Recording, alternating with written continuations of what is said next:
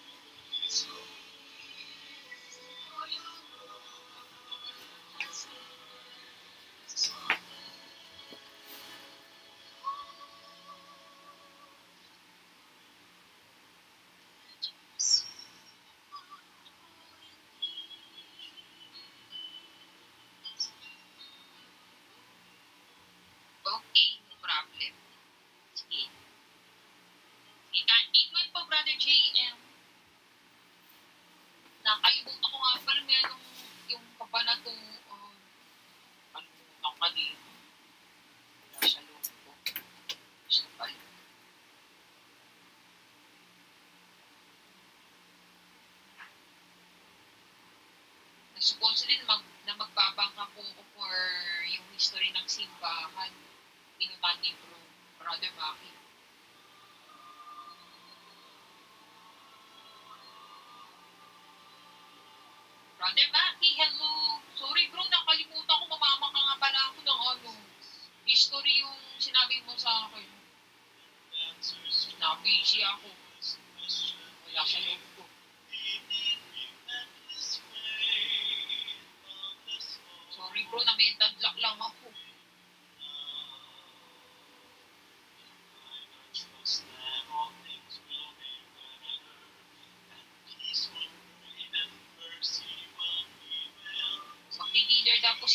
Brother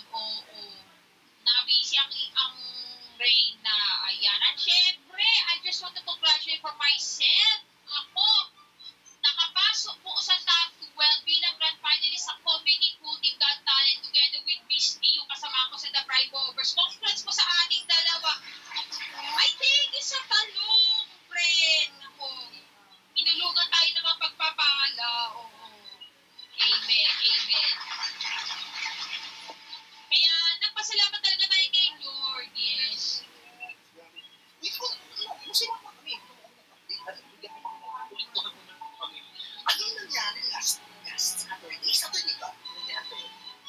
O, Sabado, oo. oo. Tapos by July 22, supportan yung... Oo, ah, oo, actually, nung ano, yung comedy ko din tatalin semifinals eh, hindi po ako masyado kinakabahan. Napapagod naman po ako.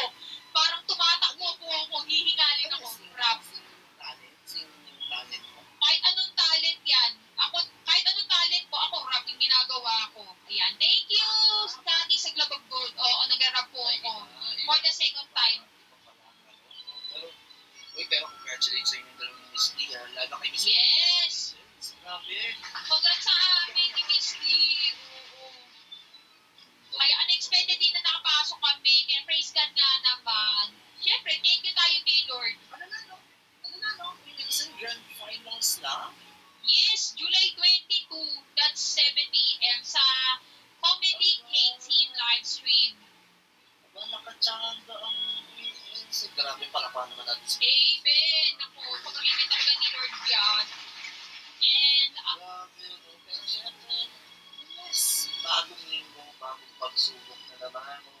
Oo, totoo. Sir, pangit na naman ngayon. Sir, kasama niyo kami. Kapag ng 11 or 11, kasama niyo kami pag-ibig. Bakit sa kanya Ang bakit talaga ng Diyos ay araw ng ito ng Diyos. And, nagdadaanan. Nandito kami para sa inyo dahil hindi natin kalimutan ang nag-iisa natin mag-isang programa. Nako! Para masama pa yung pinagdadaanan po dyan, so no medication can save you from anxiety, depression,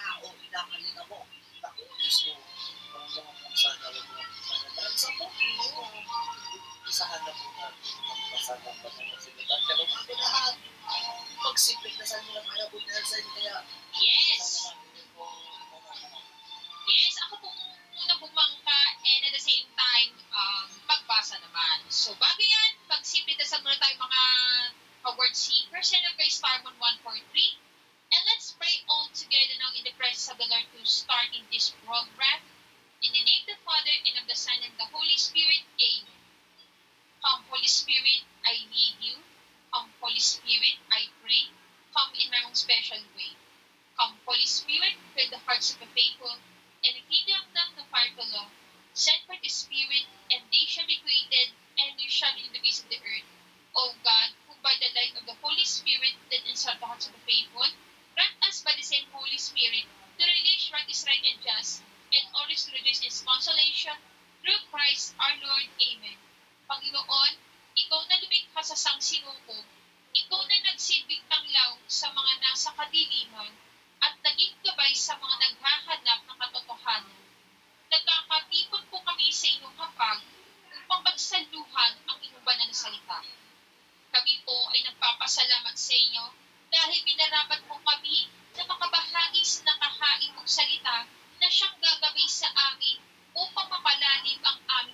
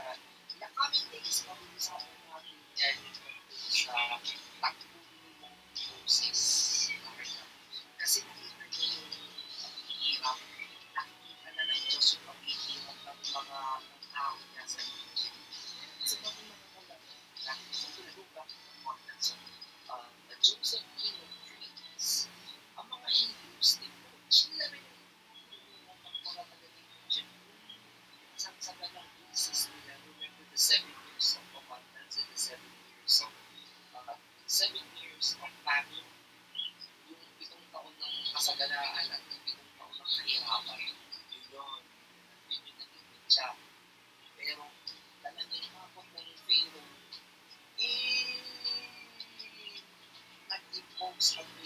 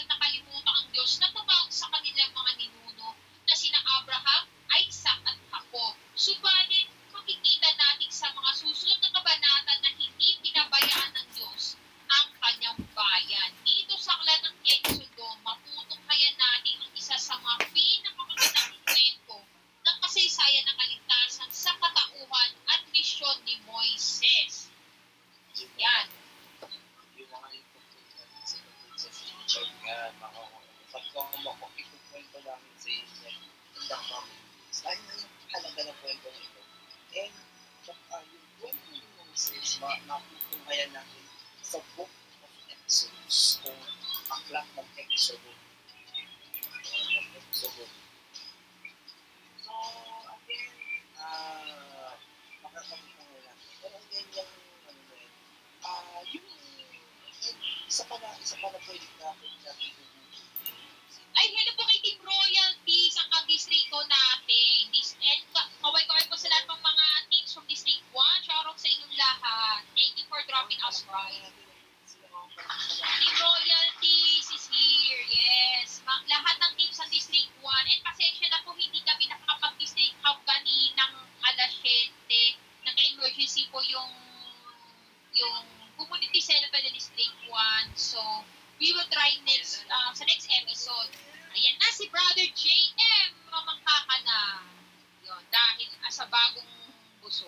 Yun ang ah, ba, buma, bum, babangga na muna tayo sa sa simbahay muna bago tayo dumako sa ating ano.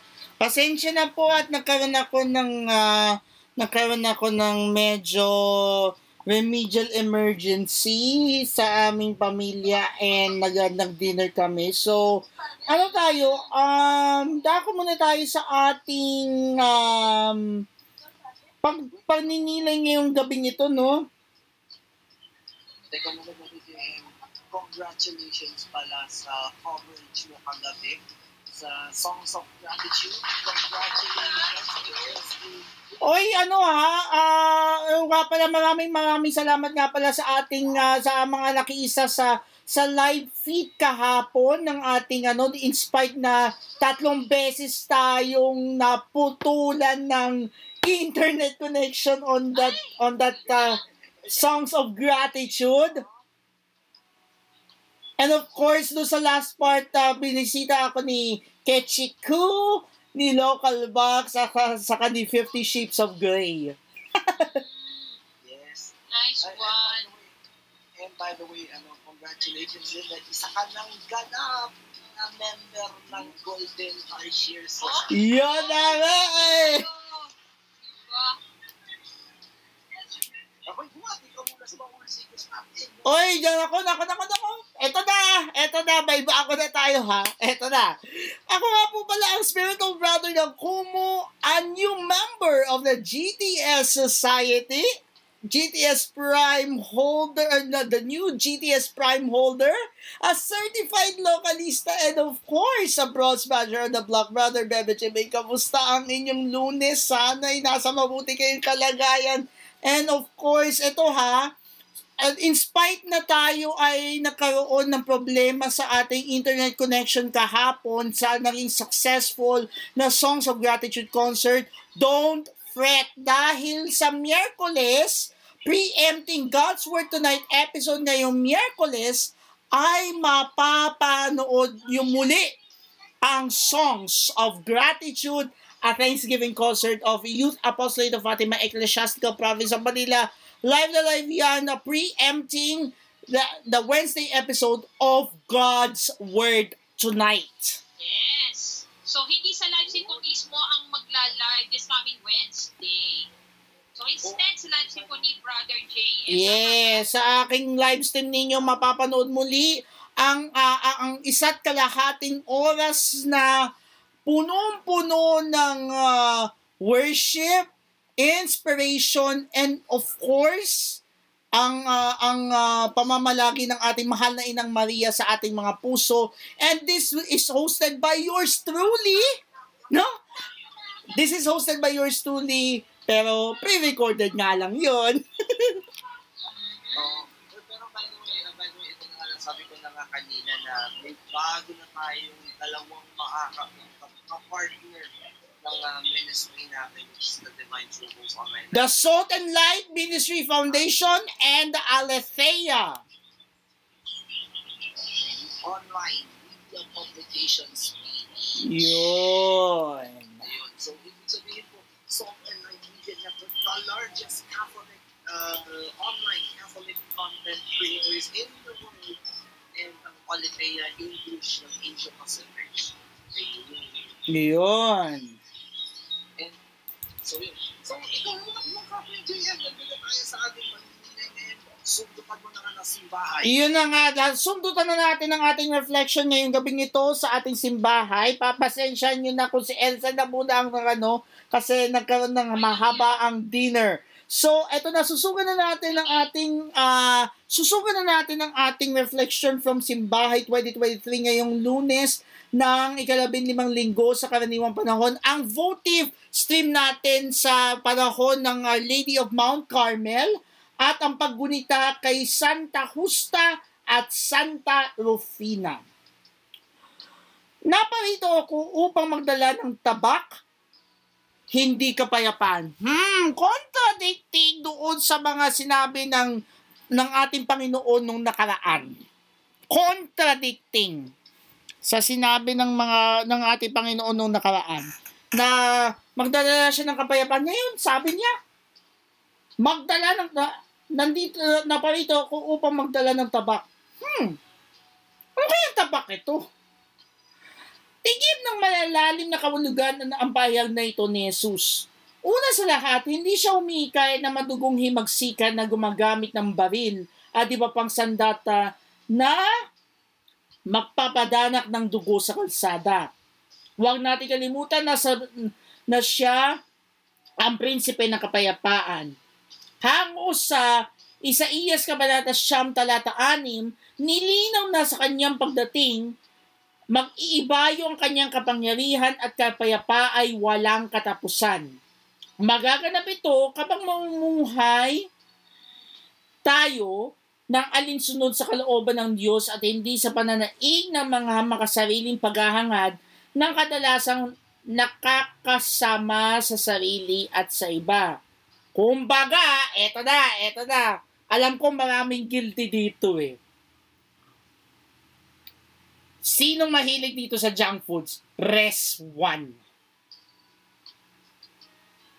Si, wala. Ako? Mahilig tayo Nakaka- Ako minsan lang, pag may chichirya dito, O ito ha, madala. actually, actually, guilty, guilty ako. Guilty ako dyan. Kaya nga sa hilig na junk foods, eh kumain na lang tayo ng masustansyang gulay at prutas. O ito, Saktong-sakto yan. o ito, s- o ito, o ito, sino ang mahilig sa soda?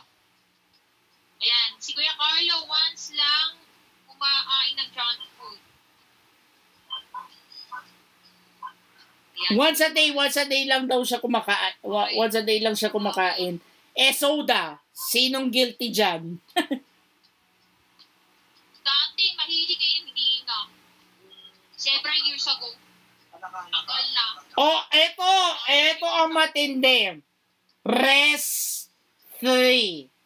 Sa mahilig dyang mag-ML, COD, LOL. Valorant, etc. Eh, si Kuya Carlo, dati nakainom ako Coke, ngayon puro water and juice. Ay, parehas tayo. Tagal na. Ay, ay, ay, ang sakit nun ha. Ang, sak ang sakit nito, yung yung paglalaro ng video games maghamot magdamag, magdamag, lalo ng panahon ng pandemya, Kabatayan ang aabutin mo. Grabe. Hindi yung ano, hindi maka, hindi makatulog tapos eh and the worst, hindi ka nakakatulog sa tamang oras na matay ang aabutin mo. Eh, Correct. Ito na nga yung sinasabi dito, pinapalahanan na sa atin dito sa sa reflection na to na mag-ehersisyo, maglinis ng bahay, magtanim, matulong ng maaga at higit sa lahat, magdasal. Nakakaligtan na rin. Ayan, ex- yan ang number one sakit natin. Kasi ang one, ang magka, ang, ang, ang kamara natin mag-ehersisyo. Ay, nako!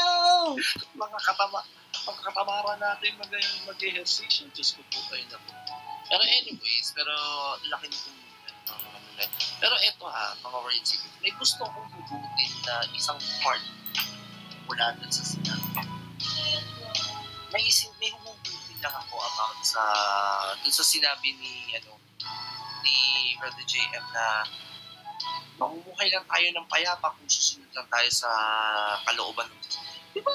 Tandaan ninyo, may isang episode sa Mini Miss You sa, show- sa Showtime na may isang bata na nakapagpaiyak kay Ann. Ay, teka, teka, teka, teka. Speaking of, wait lang. Nag-viral yun sa aking... Vince. Hello. Nag-viral sa aking Twitter yun. Nag-viral sa Twitter ko yung ano na yun, yung post na yun. No? Teka, susugan lang natin yun. Pinost ko yun a few days ago. Wait lang ha, check natin asa na yun. That was around That was around July 3. July, ay hindi. Yeah, July, July 4 pala. July 4. Sabi ko, sabi ko, Ann Curtis bursted into tears as a mini Miss You contestant managed to tell that there are still people who will like you. So, pakinggan natin yung naging pahayag ni Anika ko. pakinggan mo. Eto ha, eto na, pakinggan natin. because I'm afraid that the audience might might might not like me. Who cares if the others don't like you? I like you and everybody else does. What matters is somebody still likes you. What? Can you say that again? If, if some people don't like you, then it's fine. What's important is someone still likes you.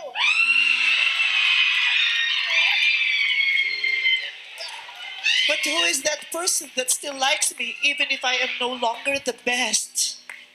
Because people like people when they are the best, but once they learn that they are not the best, Wait, wait, wait, wait. Hold on, hold on, hold on, hold on, hold on. because I'm afraid that the audience might might might not like me. Who cares if the others don't like Ulit, you? ah. I like you and everybody else does. Yan. What matters is somebody still likes you.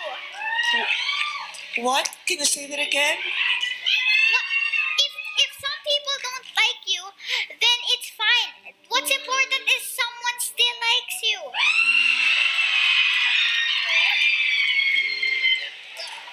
But who is that person that still likes me even if I am no longer the best?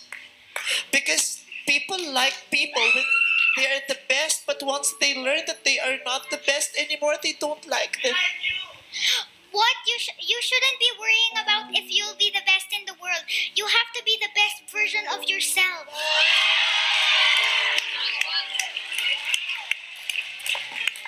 Can you hold my hand? Yes. Because I, Ito, ito, ito, pinost ko to doon sa aking tweet na umabot ng 687 views.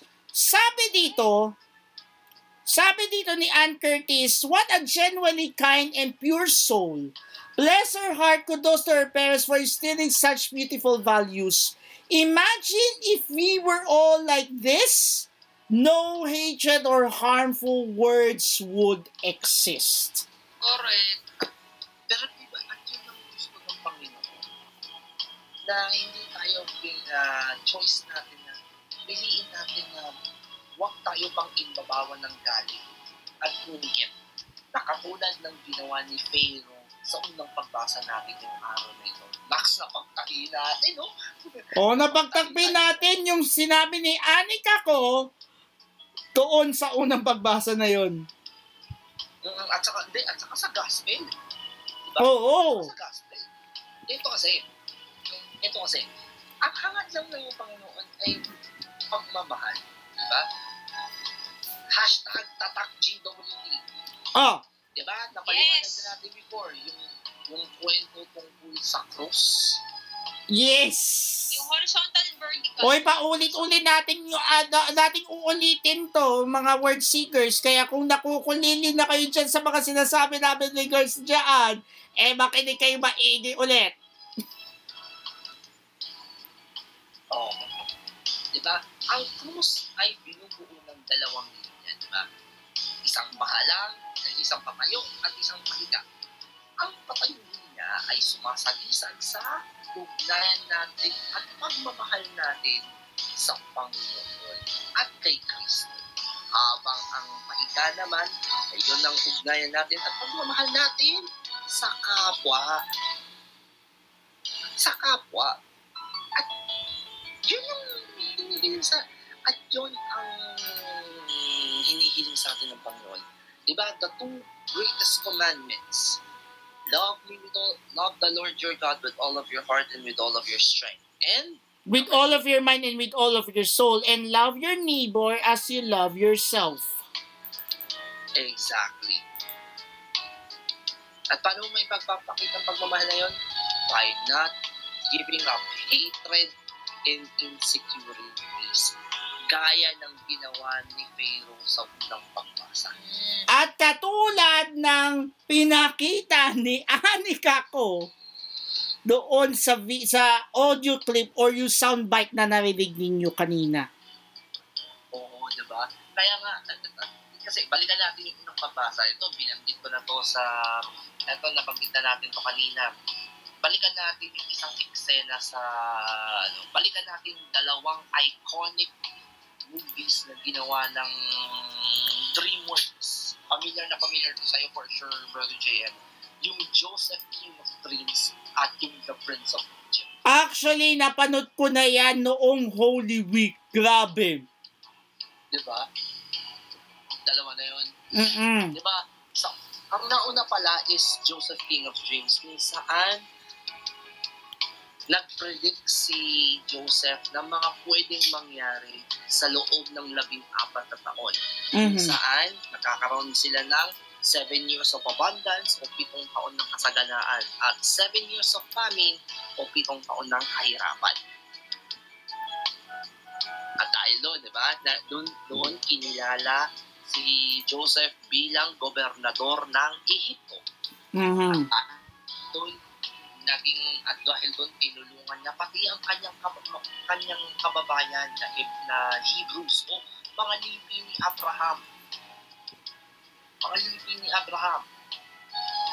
Now, fast forward tayo sa The Prince of Egypt, di ba? Dahil sa insecurities at dahil sa galit na gusto na nangingibabaw sa ah, puso ni Pharaoh, nag-impose siya ng rules para pahirapan ang mga Hebrews. At dyan papasok ang kwento ni Moses. Mhm. Diyan papasok ni Moses na matatagpuan natin sa The Book of Exodus o yung aklat ng Exodo. Oy, ito ha, ito ha, nasimulan na natin kanina yan. Bukas, eh, pagpapatuloy noong kwento ng Exodus. Sa book ng Exodus. Hanggang... Hanggang kailan ba yun? Hanggang kailan ba yun? Ayan. Makukwento, ano, makikilala natin si Moses at ano nga ba ang kanyang himalang nagawa. Hanggang ano, hanggang Webes, July 20. O, di ba? Hanggang Huwebes. Sure, carrots, you can. Yes. Stay ka Kaya lang. nga ngayon, Okay lang kaya nga ngayon mga world seekers, ah, ang paalala lang sa atin ng Panginoon is, huwag tayo pang imbabawan ng galit at Hmm. sama ng loob. Uy, teka, teka, spe- at teka, ito ha.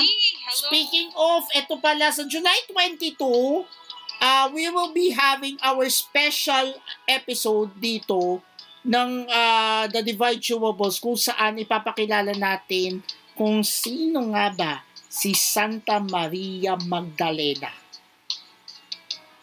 Oh. Ah, maganda to, magandang kwento yan, magandang kwento sa hashtag sino siya.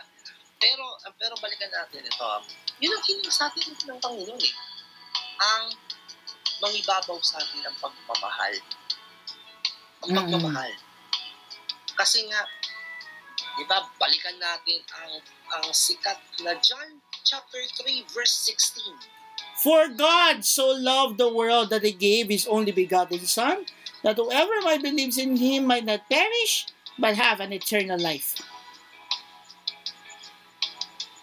kung tatagalogin natin para maintindihan nyo lalo, gayon na lamang ang pag-ibig ng Diyos sa sansinukob nang, nang ibigay niya ang kanyang buntong na anak na kung sino man ang mananalig sa kanya ay hindi mapapahamak pagkus pagkakaloban pa siya ng buhay na walang hanggan.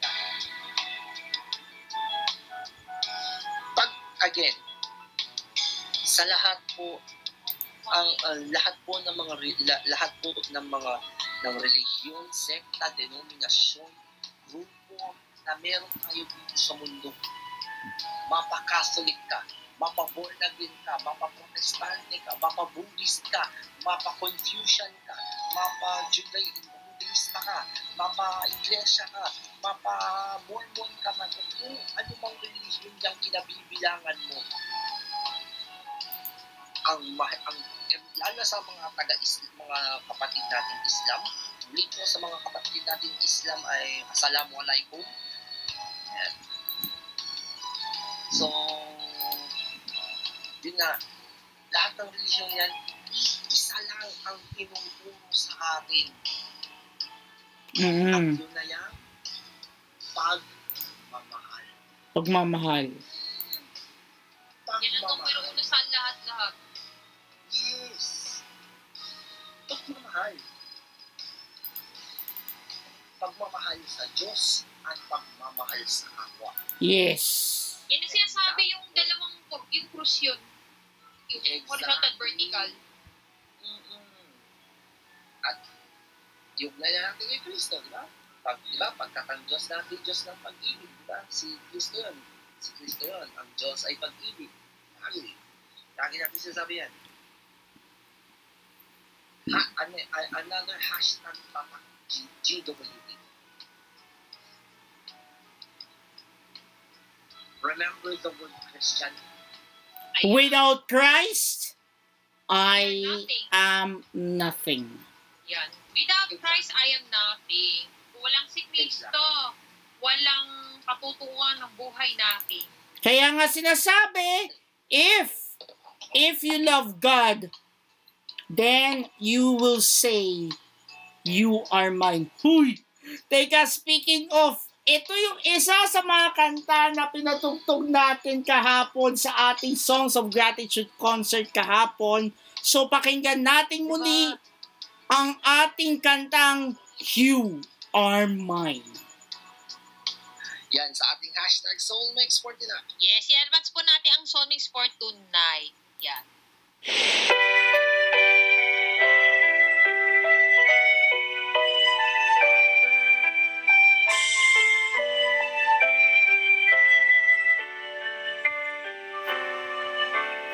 I will come to you in the silence. I will lift you from all your fear.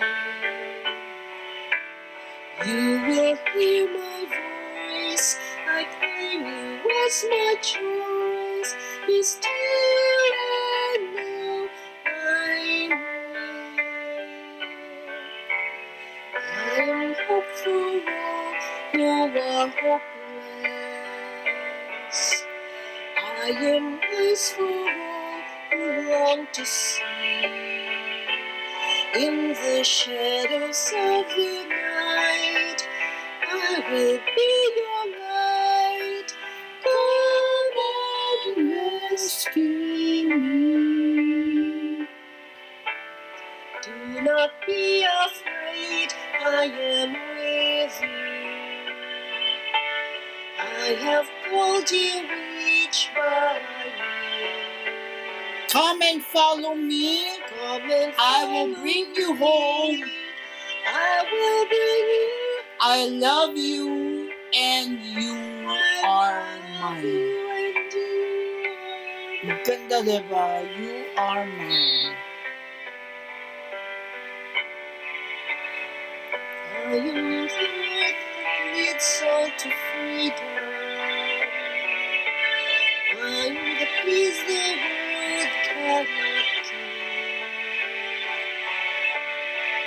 will call your name, embracing all your pain. Stand up now, walk. Do not be afraid, I am with you. I have called you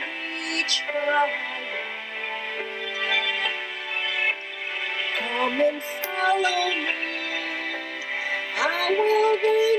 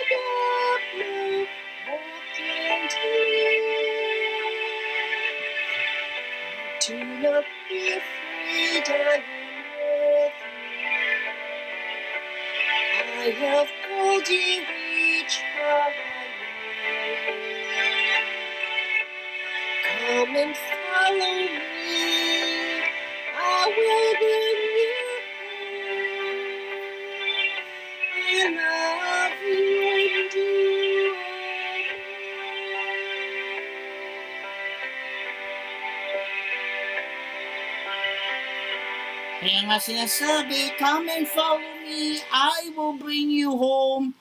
I love you and you are mine. Yes. Alam mo, alam mo yung kan- alam mo yung background music na ginamit sa kanta na yan. Parang familiar. Parang yun yung ginagamit Yung ginagamit yung ano, yung offering. Yung Ayun, ginagamit natin sa TDC.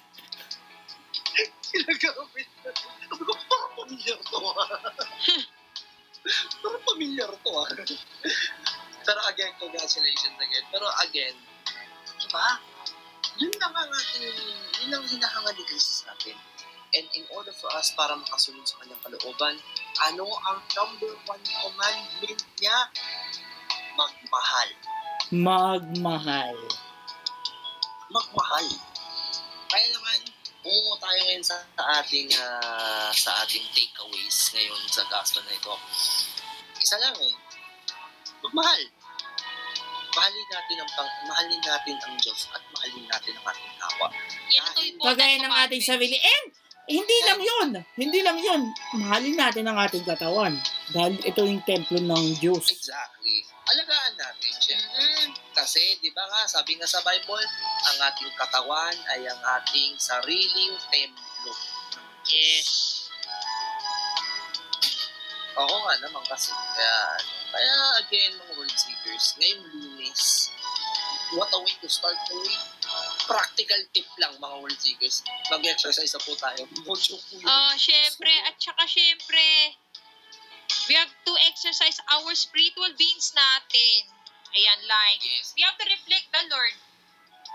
Yes. And by the way, mga world seekers, di ba, sinabi ko nga, di ba, ano, pro, ano, hindi dito lang sa programa natin, hindi lang hindi lang spiritual tips ang may bibigyan namin sa inyo, pati practical tips. Yes! Exactly! practical tips. Maging practical tayo dahil again, di ba, ang naging, uh, nasa loob pa rin natin ang uh, tagline dati ng season 8, di ba? Your story, Is Is his his story. Yes, exactly. li ang kwento ni Kristo, Ay kwento rin natin natin lahat. Halos lang tayo nakakarelate kay, ano, kay Jesus. Oo. Alam nyo guys kung bakit itong tagline natin dati yung Your Story is His Story. Siyempre, ang kwento ni Jesus ay kwento natin lahat. Lahat tayo nakaka-relate sa buhay Actually, da, actually dapat hindi natin tinanggal ito eh, itong tagline na to sa si hindi lang sa season 8. Dapat anuhin natin, dapat incorporate din natin dito sa season 9. Kasi lahat ng kwento na kwento na napapakinggan natin ay kwento ng Diyos at Ayan kwento din natin. Pa, yan ay hindi lang, again, sinasabi ko nga, hindi lang mga lessons at spiritual, uh, spiritual reflections ang hatid namin. Pati mga practical na tip na rin. Totoo. Ay, Yes, exactly. Practical, eh, practical tip na, di ba? Ah, ano, si- sino ba pumasok sa Genesis? Hmm? Sino ba pumasok? Si ano, si yung naka-elite. Si Jenny yan, Oo. si Jenny yan. Yung, Eh. nandun kanina, dumang kanina. Anyways, Anyhow, ito. Yan, sige. Ah, laging sinasabi natin, di ba, para ano, di ba, ang payong nga sa atin ngayon, eh, ko, ah, this is an evident example. Mag-exercise tayo at hanggat maaari, eh, umiwas na tayo. Umiwas na tayo sa mga Pero kung hindi naman maiiwasan, eh, okay lang. Eh, speaking of the nutrition, eh, speaking of nutrition man, huwag niyong kaligtaan yung ano, yung po si Elsen! Oo, pa-heart po ang po. Pa-heart ko, guys. Mga hindi pa po nag-hub. Wala, sorry, sorry, sorry. Kailangan, kailangan na po. Criteria po yan sa ano, sa video clip. Let let us be, let let's uh, let's take a reminder doon sa sinabi ni Elsen. Ano nga ba yung sinabi ni Elsen doon sa ano na yon? Sa video na yun. hindi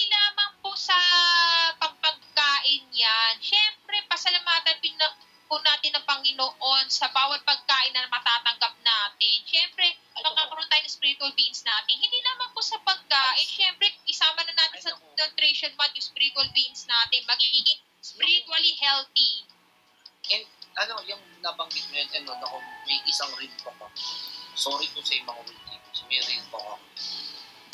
Karamihan po sa ating mga Gen Zs natin ngayon, mas inuuna pang pinipicturan ang pagkain kaysa magdasal. Ang sakit nun. Ay, hindi pa rin pumawala. Naku, wala, naku, hindi mawala-wala. Kahit millennials nga eh. Mm-mm. Ay, wag kang ganyan, millennials tayo, wag kang. nung nag ano nung kapanahon na ng ng IG ganyan O, di ba? Di ba? Nung nausong IG, nung nausong ang Twitter. 20 ay O, oh di ba? earlier years Okay lang, lang naman, masarap ang pagkain, presentable. Pero Diyos ko, unahin muna natin magpasalamat dahil tandaan ninyo, ang mga biyayang nakatanggap natin, hindi natin makatanggap yan kung hindi dahil kay Lord. True. mm Kay Lord. Yun lang. Mm.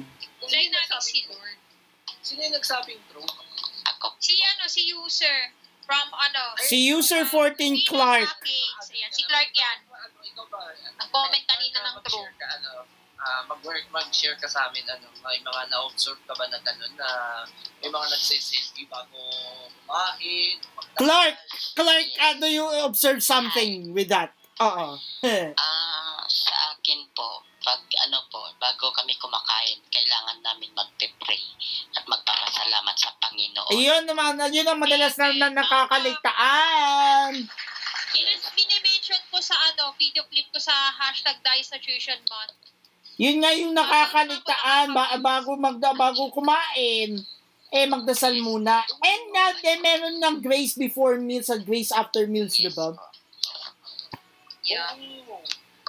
Pray before meals and after meals Kasi po, yung about po sa Wait lang, wait lang. Pasalitayin muna natin si Clark. Go ahead, go ahead, Clark, as you were saying. po, ah, panahon po nung, nung mga kabataan pa po kami, lagi po kami tinuturuan ng mama namin na lagi magdadasal at magtiwala sa Panginoon. Pero nung time na nasa dulo na ako, parang sinisisi ko yung time ng ang Panginoon kasi wala ako makapitan. Nung huli pala, pinagsisihan ko rin. Kaya lumaban ako uli at nagbalik sa Kanya. eh, Kaya kailangan po natin magtiwala. Yes. Kasi siguro po kung hindi po ako nagtiwala sa sarili ko at sa Panginoon, siguro wala po ako ngayon sa ibang bansa. correct Mm. kasi yung mga trials yan ayun tagumpayan yun Teka, let me ask you, Clark, nasan ka ngayon?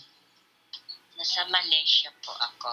Ay, shoutout po lahat ng taga Malaysia na nakikinig. Ayan. Taga mga mga Malay, ma- Ay, ah, ah, mga shoutout. Malay, good evening sa inyo dyan. Ingat, At ingat saka kayo po, kailangan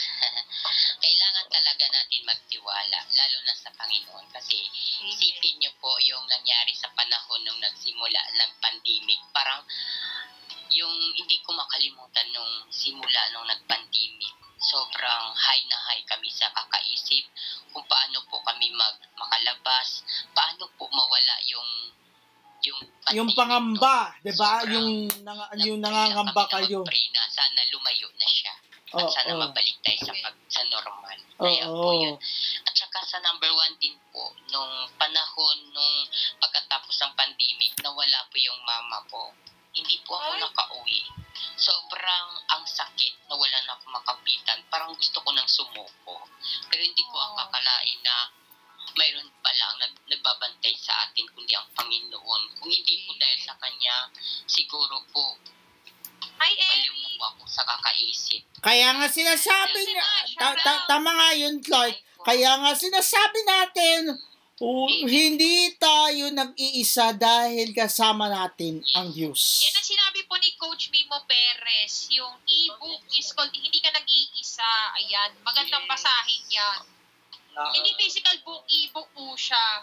Kasi nagkaroon kami ng ano, ng book review namin dati ni Brother Makay tsaka ni Kuya Vlad. Oy, Brother Maki, ano? Ay, send mo nga sa akin yung libro na yan. Sige, sige, sige, email ko. E-book po yan. Ito, by popular demand po, this coming September, magkakaroon tayo ng kauna ng pagbabalik ng book review natin. But this time, makakasama na natin ang deepening faith in God sa pag-book review natin at ang unang pasasadahan natin in 2023 and that is uh, Hindi Ka Mag-iisa by Coach Mimo Perez. Yes. Yun! Na yun, yun, yun. Yan ang ginawa namin last year. Kami ni Brother Maki, kami ni Kuya Oy, anong, anong, anong, anong araw yan? Sana Sabado. pag-usapan natin, pag-uusapan natin yan dahil napakaganda na naging transition natin nung Mhm. ah, transition namin nun. Pero this time, ah, hopefully magiging successful dito dahil mas lalo na dahil ah, madadala na natin yung series na yan over podcast. And speaking of nga pa lang ng September, guys, don't forget to check out my bio profile. Nakalagay sa aking bio profile ang link to the registration for our first ever Bible quiz meet na tinatawag na Who Wants to be a Bible Wizard na magsisimula ngayong Setyembre. Oh yes, oo. Naku, Diyos ko, na- Yan. napakaganda. Huwag po ninyong kalimutan follow si slot number one. Yan, si Brother JM. Siya po ang Kaya host ano, ng ang Who ganda- Wants to Be a Bible Whiz.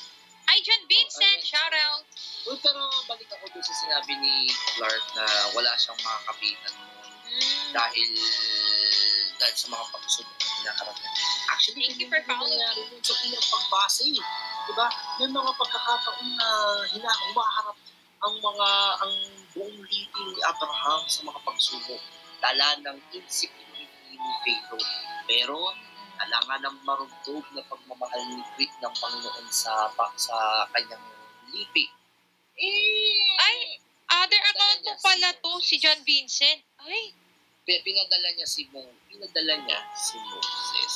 na siyang bubuklatin natin buka, bukas at sa hanggang Thursday. So abangan ninyo po yan mga ang ganda. Sa Thursday, oo, hanggang, hanggang, actually hanggang, fr, hanggang, hindi, yung Friday kasi, medyo hindi ko alam kung sino ang connected dito na Para. character. ay, teka nga pala, by the way, speaking of Vincent, ayan, another account yon. Bali, Clark, main Ako account mo si John. Vincent. Ay, hindi, hindi po. Balik po, si, si User Clark po, pangat ano lang to kay, sunod to kay John Vincent. Kasi may dati na po akong account na lumilipad at na naka ano din po, naka-agency din po yung pangat, pangalawa kong account. Ah, agency. Yes. Oh. Kaya nag, may, may batch yung agency na yun. Yung, ano, Ay, yung, yung Different? pag-agen, yung pag-agency ko, na ma'am, nag, nagpasok lang po ako noon kasi yung friend ko para lang makakakuta siya. Ngunit ko naman po inahanap ang kuta, kundi ang hinahanap ko dito, makatulong din dito sa Kumo, sa mga tao gusto ko Yun! matulungan. Yo naman! Pero naman po, sa sobrang tulong Wait, wait, ko, minsan, nalulungkot din ako. Kasi, Kasi natulungan mo na sila, natulungan na sila ng sobra, tapos ikaw naman nagla-livestream, parang tanga, nag-iisa, Oo. hindi ka naman lang sinusuportahan. Totoo. Ay, Lahat ng totoo. laban Totoo yan. Opo. Hindi ko po sila pinapakahi, pinapapahiya na sa kanila na yun at si God na lang ang bahala sa kanila. Tama. Basta ako, totoo Amen. ako at nagtitiwala sa sarili ko. No need ang dayas. yes, ko tama sinabi mo. So, Correct. with or without bias, you cannot buy friendships. Yes. Ah, yes, exactly. Palagi ko sinasabi yan sa ating lahat-lahat. Kaya, nga, Yes kaya po. balik lang ako dun sa ating sa aking takeaway sa, sa gospel. Ate Shane, Magmahal tayo. At saka isa pa po kung siguro, ah, kung Thank sa totoo sa buhay, marami kayong matutunan about sa self ko na sobrang hirap na nilaban ko rin dahil nagtiwala lang ako lagi kay God. Kahit minsan mali, ginawa ko kahit na mali, nagpray pa rin ako na, Lord, ikaw na lang ang bahala sa akin. Kasi kailangan kong gawin. Alam ko mali. Kailangan ko, ayoko pa mawala sa mundo. Gawin ko po, Tamang kahit dasal mali lang. po. Yes Tama yung po. sinabi mo, Pero, Lord. pero po, ang sama talagang gagawin ko, bigla lang ako habang nagdadasal, may humihid, may humahatak sa akin na wag kong gawin. Pero ginawa ko, pero hindi pa rin tumabla. At least ginawa ko yung best ko. Mhm. Sobrang Ah, ah, nagtiwala lang talaga ako. Okay lang yan. Kaya, Hindi talaga, Ingat lang tayo mo. Yan. Yan. hindi talaga Yes. mananalo ang kasamaan kaysa Yung, tama. exactly, exactly. Amen. Yes Kaya, kay God lang tayo mangbudol ng blessings. Kay God muna tayo. Wag na sa mga maling tao na hindi tayo pinapahalagaan. di guys, speaking of Ay, ano, wag mo, wag mong sabihin budol. Wag mong sabihin budol sa, sa kay Lord. Baka budulin ka rin sa susunod yan. Mm. Yung kay Lord, oo, yung mga blessings sa atin ni Lord. Oo. Yun naman yan. Tama naman yung pangkaragahan. At saka, Pero let's go back At, at, at isi-share ko lang din po, nung panahon Ah, sige. nung hindi pa nag-pandemic, ang mga tao hindi naniniwala sa Panginoon. Sa totoo lang ha, lagi sila busy sa mga trabaho, lagi sila busy sa sugal, lagi busy sila sa mga anong event nila, pero hindi nila dinadaanan ang Panginoon. Pero nung time nung nag, nagsimula, dumating si pandemic o si COVID, doon lahat ang dagsa ng tao nagtiwala sa Ay. Panginoon. Iyon. Yan ang tamang decision. Yun na kasi ano, actually yan ang ano, yan yung nagiging dahilan kung bakit ang daming na nakakalimot ulit sa Panginoon dahil, dahil, dahil tapos ang pandemic. Opo. Ngayon po, paunti-unti na naman sila nawawala sa pagtitiwala sa Panginoon. San, alam ko, kahit nasa malayo ako, lagi ko po pinagpe-pray yung mga family ko, friends ko, Correct. kahit hindi ko po kilala.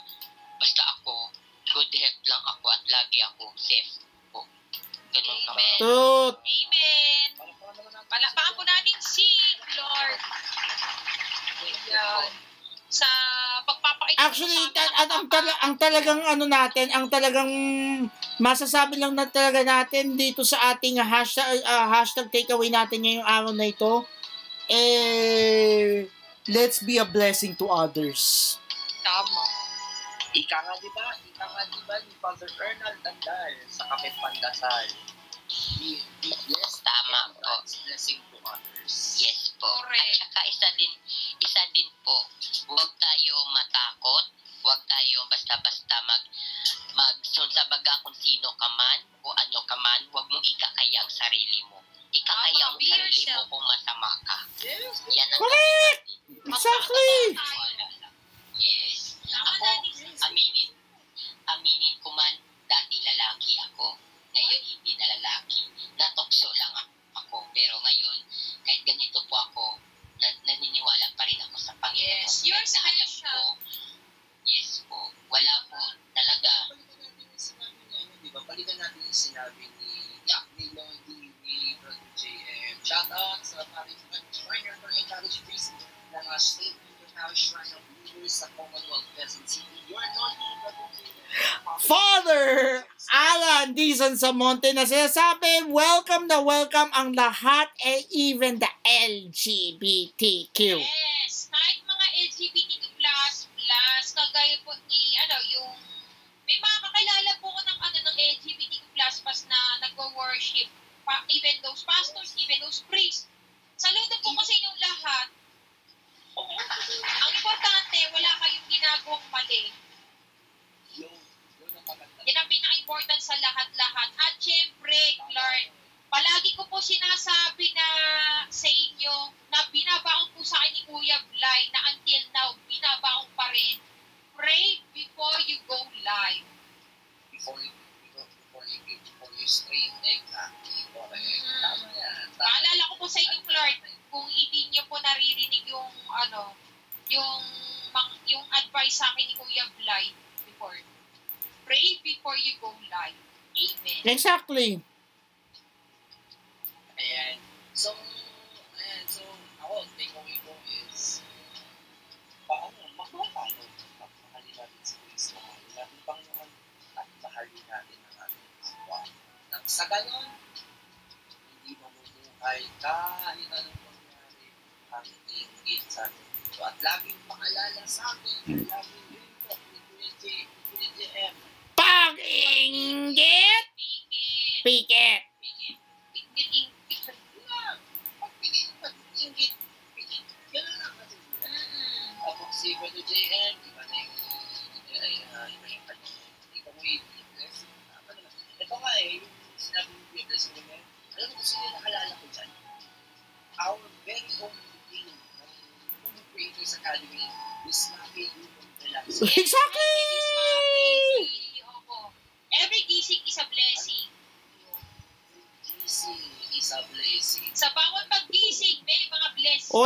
Teka, teka. Speaking of eh, every gising is a blessing, alam mo kung sino naka, naalala ko rin dyan?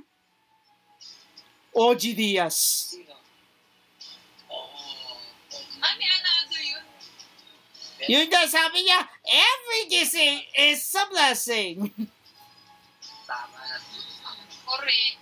Pero syempre, pero syempre, ang talagang nag-coin na sa ating ng term na yun is ang ating dean ng KCA, Miss Mafi Yulon Velasco. Yes. Shout out kay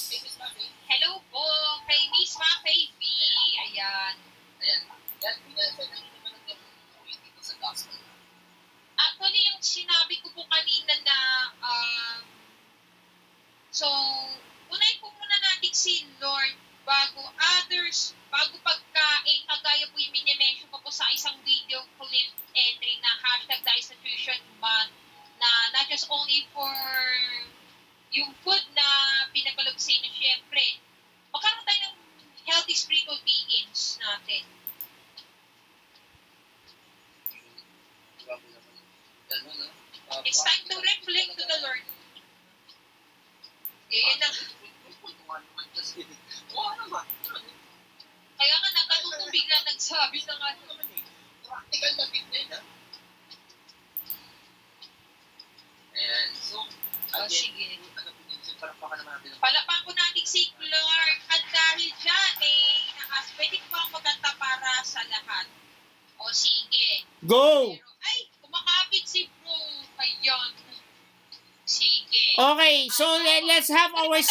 soul mix. Let's have our second soul mix for tonight. Pro- produ- um, to be sung by user 14 Clark. Yes. Sige, kanta ka para, it's worship song guys ha, worship song.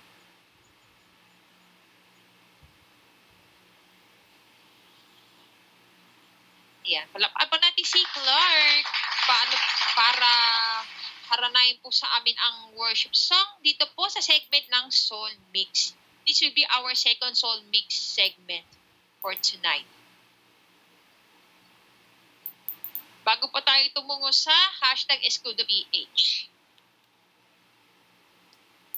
Ayan, ito, live sa ating hashtag Soulmix Live. Nakakatapon ay si user 14 Clark.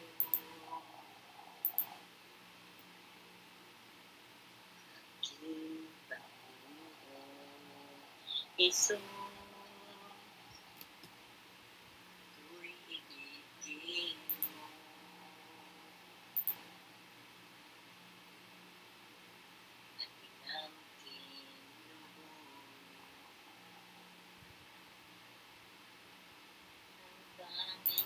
May puso aking naman ang buhay ko. Puso at kaliman, di makaya na ay pagkaloob. ang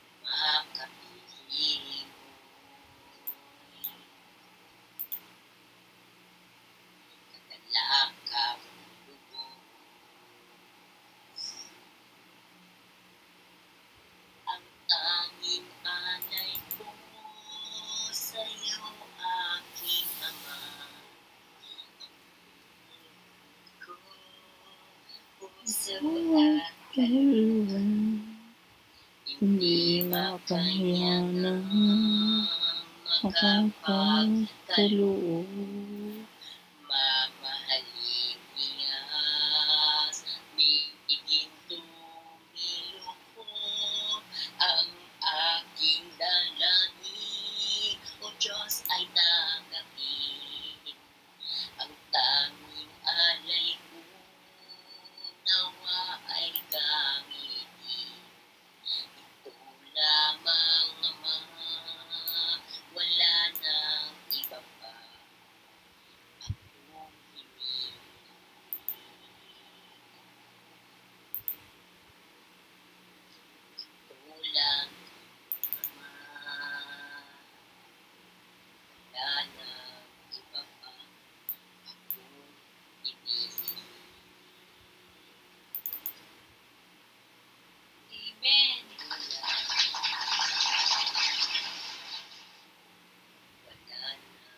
Iba pa.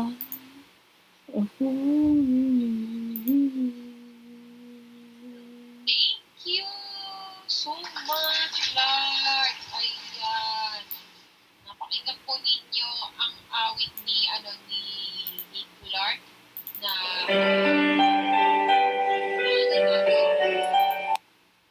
Oops! Sensya na. May, tum- may, may tumugtog. Sorry! Yan. Yan ang hashtag Soulmix Iyon na nga ang ating live soulmates for tonight. So, guys, yung napakinggan ninyong You Are Mine kanina sa ating unang ah, hashtag soulmates kanina ay pwede ninyong mapanood at mapakinggan sa official Facebook page ng YAF Ecclesiastical Province of Manila na may title na You Are Mine as performed uh, yung napakinggan ninyong ah, performer kanina ay walang iba kundi from WAF Diocese of Novaliches. Uh, we have Dorothy Nakua Marasigan. Yan ang ating ah, yun ang ating naging ah, performer for tonight sa ating hashtag Soulmix for tonight. And kung meron man na related ah, sa sa kanta or related sa ating mga ano bang tawag dito? Asa na yung music natin, Elsen? Teka, yung ano, teka, inano, naglo-load for today muna, wait. Ay, I mean, I mean, ano, sorry. Ayan. So, Ah, di yun, ko tapos na, so sorry. yun na nga, un- ulitin ko ulit, kung meron man tayong related na song na aangkop doon sa ating doon sa ating gospel or readings within the next few days na relate na ma- makaka-relate sa kanta na mga pinutugtog natin kagabi sa ating Songs of Gratitude concert, eh, patutugtugin natin ito sa ating hashtag Soulmix within the next few days. Mm.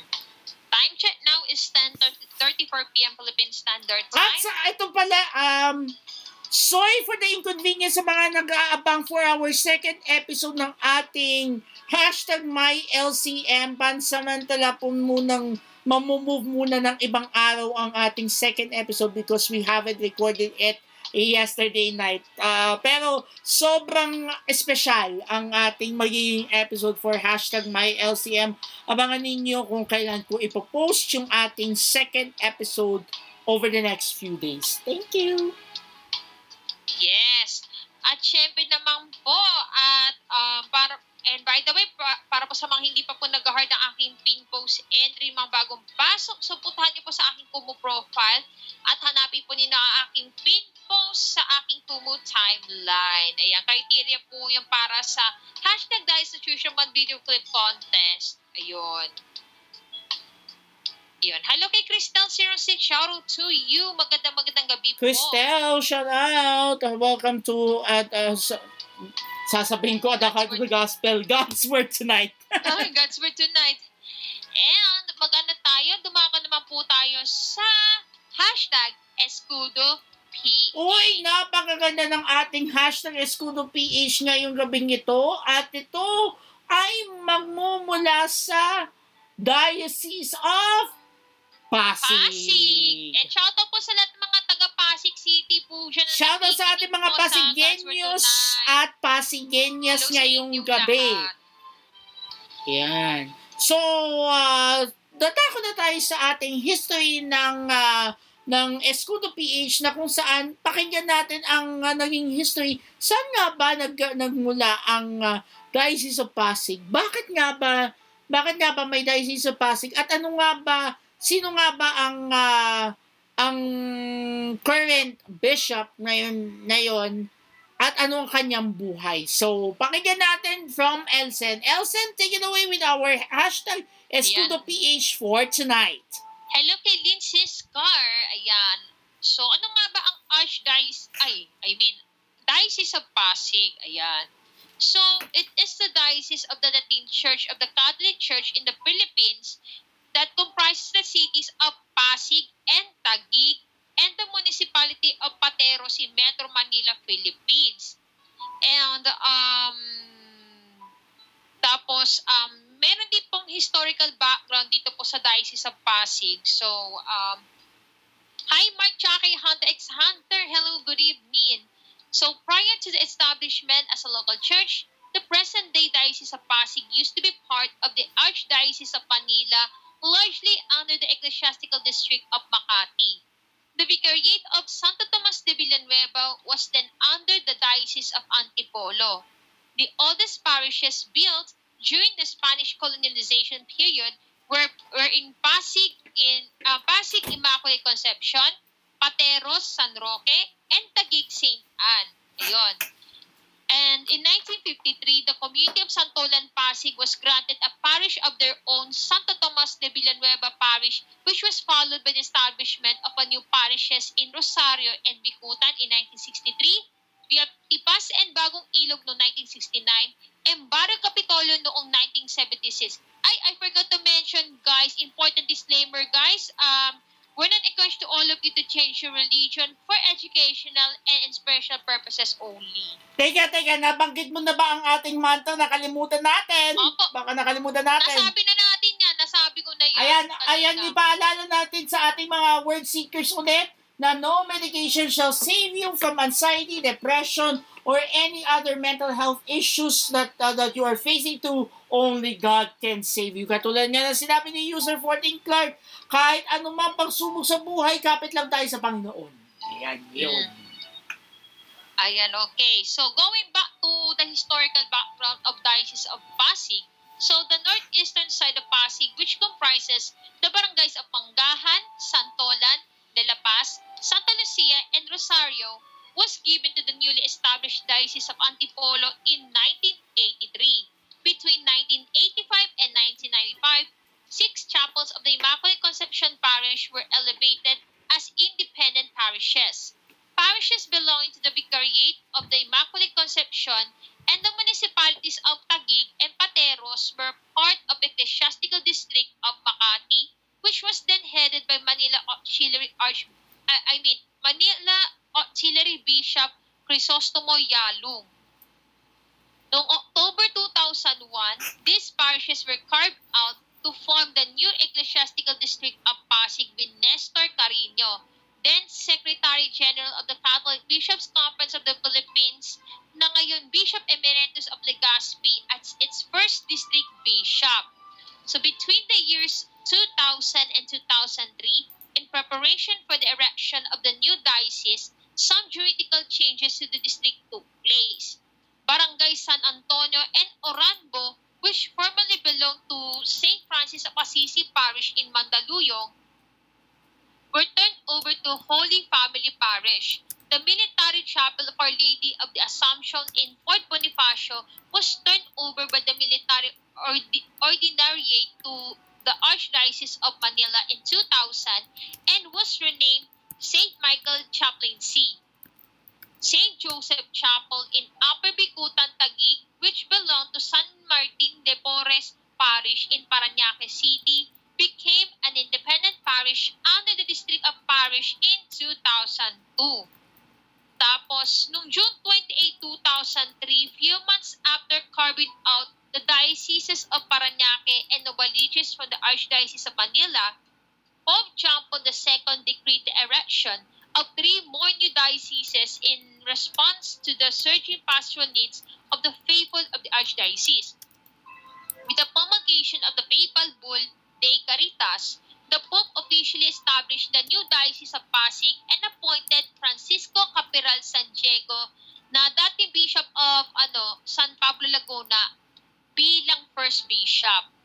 And the Vicariate of Santo Tomas de Villanueva was separated from the Diocese of Antipolo to be included in the new diocese.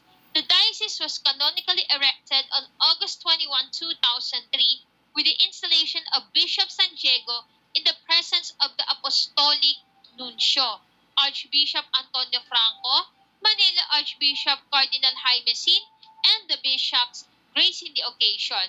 Bishop San Diego named the district's Episcopal Vicar um, Rodolfo Gallardo as the first Vicar General, Roy Rosales as its first Chancellor, Pedro Enrique Rabonsa IV as Judicial Vicar, Armando Litana as Superintendent of Catholic Schools, and Manuel Gabriel as the Diocesan Pastoral Director. Noong December 2003, uh, Monsignor Gallardo was installed second rector of the Immaculate Conception Cathedral Parish after he retired as Vicar General and Cathedral Rector in February 2005. He was succeeded by Bishop San Diego as acting parish and rector. The bishop named Ramil Marcos his private secretary and vice chancellor as the second vicar general of the diocese and Roy Rosales as the fourth rector of the cathedral. In 2006, he appointed Orlando Cantillon as the new vicar general. During his term, Bishop San, Bishop San Diego worked for the improvement of the Catholic cemetery and the construction of the bishop's residence and diocesan offices within the vicinity of the cathedral. He started a retirement plan fund for the clergy and summoned a general pastoral assembly for lay leaders in diocese. Due to the shortage of parish priests, he entrusted a number of parishes to guest priests as priests in charge or administrators. His term was marked by the papal canonical coronation of the image of Our Lady of the Immaculate Conception of Pasig in the cathedral on December 7, 2008. The solemn declaration of San Roque Parish in Pateros as the diocesan shrine of Santa Marta on February 7, 2009, and the establishment of Tanyag Chapel, which belonged to Sagrada Familia Parish as a quasi-parish. Yung, ano, yun ba yung Our Mother of Perpetual Help quasi-parish on September 8, 2010. On December 21, 2010, or 2010, Pope Benedict XVI accepted San Diego's retirement as bishop and named Manila Archbishop Cardinal Gaudencio Rosales as concurrent apostolic administrator of the diocese. On April 20, on April 20, 2011, the Pope appointed Milo Hubert Clau- Claudio Vergara, a bishop of San Jose Nueva Ecija, as the second bishop of Pasig. During his term, Bishop Vergara strengthened the lay evangelization programs in the diocese, invited some religious orders to administer a number of parishes in the diocese, and oversaw the inauguration of the Tahanan ng Mabuting Pastol or House of, House of Good Shepherd building within the vicinity of Santa Clara de Montefalco Parish to house the new bishop's residence and diocesan offices on April 24, 2017. On September 15, 2012, he established San Vicente Ferrer Quasi Parish in Palar Village, Barangay Pinagsama, Taguig, later elevated our Mother Perpetual Help Quasi Parish in Bagong Tanyag noong 2015. Tapos yung St. Michael the Archangel Chaplaincy in Port Bonifacio noong 2017 at saka nung sumunod na taon, that's 2018, yung St. Vincent Ferrer Quasi Parish in Palar to full-fledged parochial status. Ayan. So, ang pinaka ang pinaka bishop as of now, si Milo Hubert Claudio Vergara. Ayan. Tapos, the Diocese of Pasig had 1.3 million um, baptized Catholics representing 82.7% of all 1.5 million people in the territory as of March 2008. In 2006, the diocese recorded 36,475 baptisms and had 725 36,400 catechumens. Tama ba? Proto- Correct me if I'm wrong. Catechumens, catechumens. Catechumens. Okay, thank you. Catechumens. Meron din silang 725 catechumens. Hello guys sa mga bagong pasok. Ayan. And sino nga ba si Milo Hubert Claudio Vergara? Ayun. Wait. Ayan. He was a Filipino bishop of the Catholic Church. And um, he was born on October 23, 1962 at Manila, Philippines. Nag-aral po siya ng elementary sa Ateneo de Manila Grade School at high school naman para sa Ateneo de Manila High School. At nakapag um, naku, nakakuha po siya ng undergraduate degree para sa BS na nakakuha po siya ng BS Management Engineering and Masters in Philosophy at the Ateneo de Manila University nakapag-take po siya ng licentiate in Sacred Theology at the Loyola School of Theology in that same university. At um, nag-take po siya ng doctorate in Sacred Theology at the University of Santo Tomas. Tapos, um, noong November 4, 1989, he was ordained a deacon at the Archdiocese of Manila.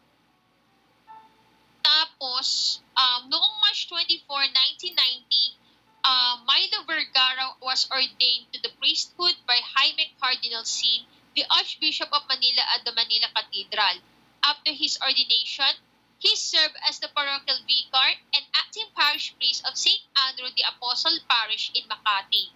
From 1994 to 2001, he served as the rector of Holy Apostles Senior Seminary in Makati, where he also taught previously as Dean of Studies and Professor of Philosophy from 1990 to 1994. He also became the chaplain of the Chapel of the Eucharistic Lord at SM Megamall Mandaluyong from 1999 to 2000 and of Santo Nino de Paz Greenbelt Chapel, Makati from 2000 to 2003.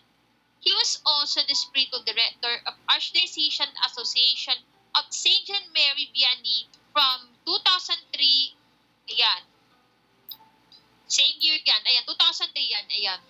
So, then he also became the parish priest of St. Rita de Cassia Parish in Philem Life Homes, Quezon City from 2001 to 2004. In 2003, he was named Chancellor of the newly established Diocese of Cubao, serving until 2004. He later served as a parish priest of the Holy Sacrifice Parish in Quezon City and vicar for clergy of the Diocese of Cubao in 2005. Hello, Pam. Good evening and he was appointed as the third bishop of San Jose on February 12, 2005 by Pope John Paul II, and he was installed on May 14 of that same year. On April 20, 2011, he was appointed as the second bishop of Pasig. Tapos, noong 2021, he was elected as vice president of the CBCB or Catholic Bishops Conference of the Philippines with the Most Reverend Pablo Virgilio David as president. Tapos, um, yung coat of arms niya kasi, meron di, meron di pong motto sa ilalim ng logo na Pasche Agnos Meos or Feed My Lambs. Ayun. Okay, so, eto pa. So, kasi yung, pero yung ano, yung dating bishop na, na nagtagal po siya nung from August 21, 2003 to December 1, 2010 na si Francisco Capiran San Diego na pinagkaiba yung Service Day, yung nasa ilalim. At saka yung mga nasa loob ng coat of arms, ayan, yung nasa loob ng coat of arms, yung naka-circle or ang hindi pinagkaiba yung mga tassels. Ayan. Ay, sorry, nadigay ako. Sorry, sorry. Tapos ano pa? Um, wait, ang, ang dami pong mga... Ay, meron din pong Vicar General dito sa uh, Bishop of... Pa, ay, Bishop tuloy. Yung Diocese of Pasig, ayan. So, yung Vicar General, um, they assist the bishop in the administrative duties over the diocese. Since the time of Ramil Marcos, the Vicar General serves also as the advisor for the diocesan semin- seminarians, kagaya po ni Lieutenant um, Okay, si Rodolfo E. Na natagal po siya from 2003 to 2005. Si Ramil members from 2005 to 2006 at si Orlando Cantillon nang nakasalukuyan po siya Vicar General simula 2006 up to present. Ayan, si Orlando Cantillon. Tapos nagkaroon rin po ng Board of Consultors na priests with key positions in the diocese as of February 22, 2021. Yan, yan po si um, si aside from Bishop si Milo Vergara at si Vicar General Orlando Cantillon, meron din pong moderator kay na si Mariano um, Baranda, si Episcopal Vicar of the Clergy Amando N. Litana, Episcopal Vicar for Guest Priest Rainier Liorca, um, Judicial Vicar na si Vicente Uy, Chancellor si Jeffrey Jeffrey Brian Katuri, Katuiran, um, si or economist or treasurer na si um, Orlindo Ordonia, Superintendent of Catholic Schools Daniel Estacio. Meron din po silang Presbyteral Council, yung mga ex-officio members, lahat po ng mga members of the Board, Cons- Board of Consultors. Um, meron din pong permanent members para sa Vicars for Rain. Ayan na kabilang dito yung Vicariate of the Immaculate Conception, si Mariano Baranda, si Reynaldo Reyes bilang Vicariate of Santo Tomas de Villanueva, Loreto Sanchez Jr. bilang Vicariate of St. Anne, si Orlindo Ordonia bilang Vicariate of Santo Niño, at saka yung mga iba't ibang members na nandiyan. Ang dami, ayan, madami po. And, um, nagkaroon din po ng Diocesan Commissions and Ministries na, na kung saan yung mga lista ng mga pari na naupo sa respective diocesan ministries or commissions. And um, so nagkaroon din po ng sukat ng ano na 78 square meet kilometers or 30 square miles. Ayan. And as ayan, so bini, binibilang di po, kabilang di po yung 34 parishes. Merong dalawang, kabila po yung dalawang shrines.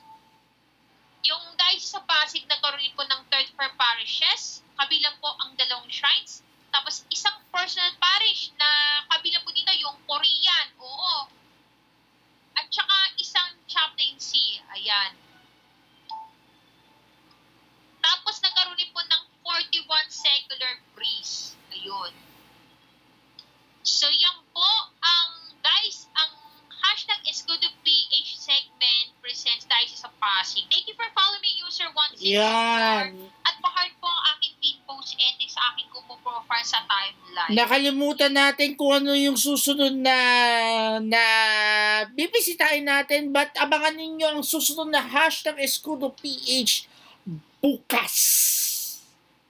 Oo, tama. So, anong diet, saan lugar diocese ang susunod um, ang lalabay natin bukas? Yan, abangan natin para bukas kasi wala si Brother Maki, lumapit yata. Ay, hindi ko lang alam kung ano yung, ano kaya yung next nating ano. But anyhow, abangan ninyo na lang kung saan tayo dadayo tomorrow para sa ating hashtag Escudo PH. But for now, ay nagbabalik ang ating segment na inyong na-miss ng isang linggo.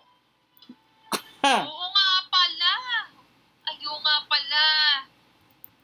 So, ah, magbabalik na po ang Hashtag ulat Vatican. At uunahin na muna natin ang uh, Elsen before you play the song for the hashtag ulat Vatican ay unahin na muna nating uh, patugtugin dahil makakasama natin ngayon ang isa sa pinakang radyo ng simbahan, ang Veritas 846. Alright. Ayan, kasama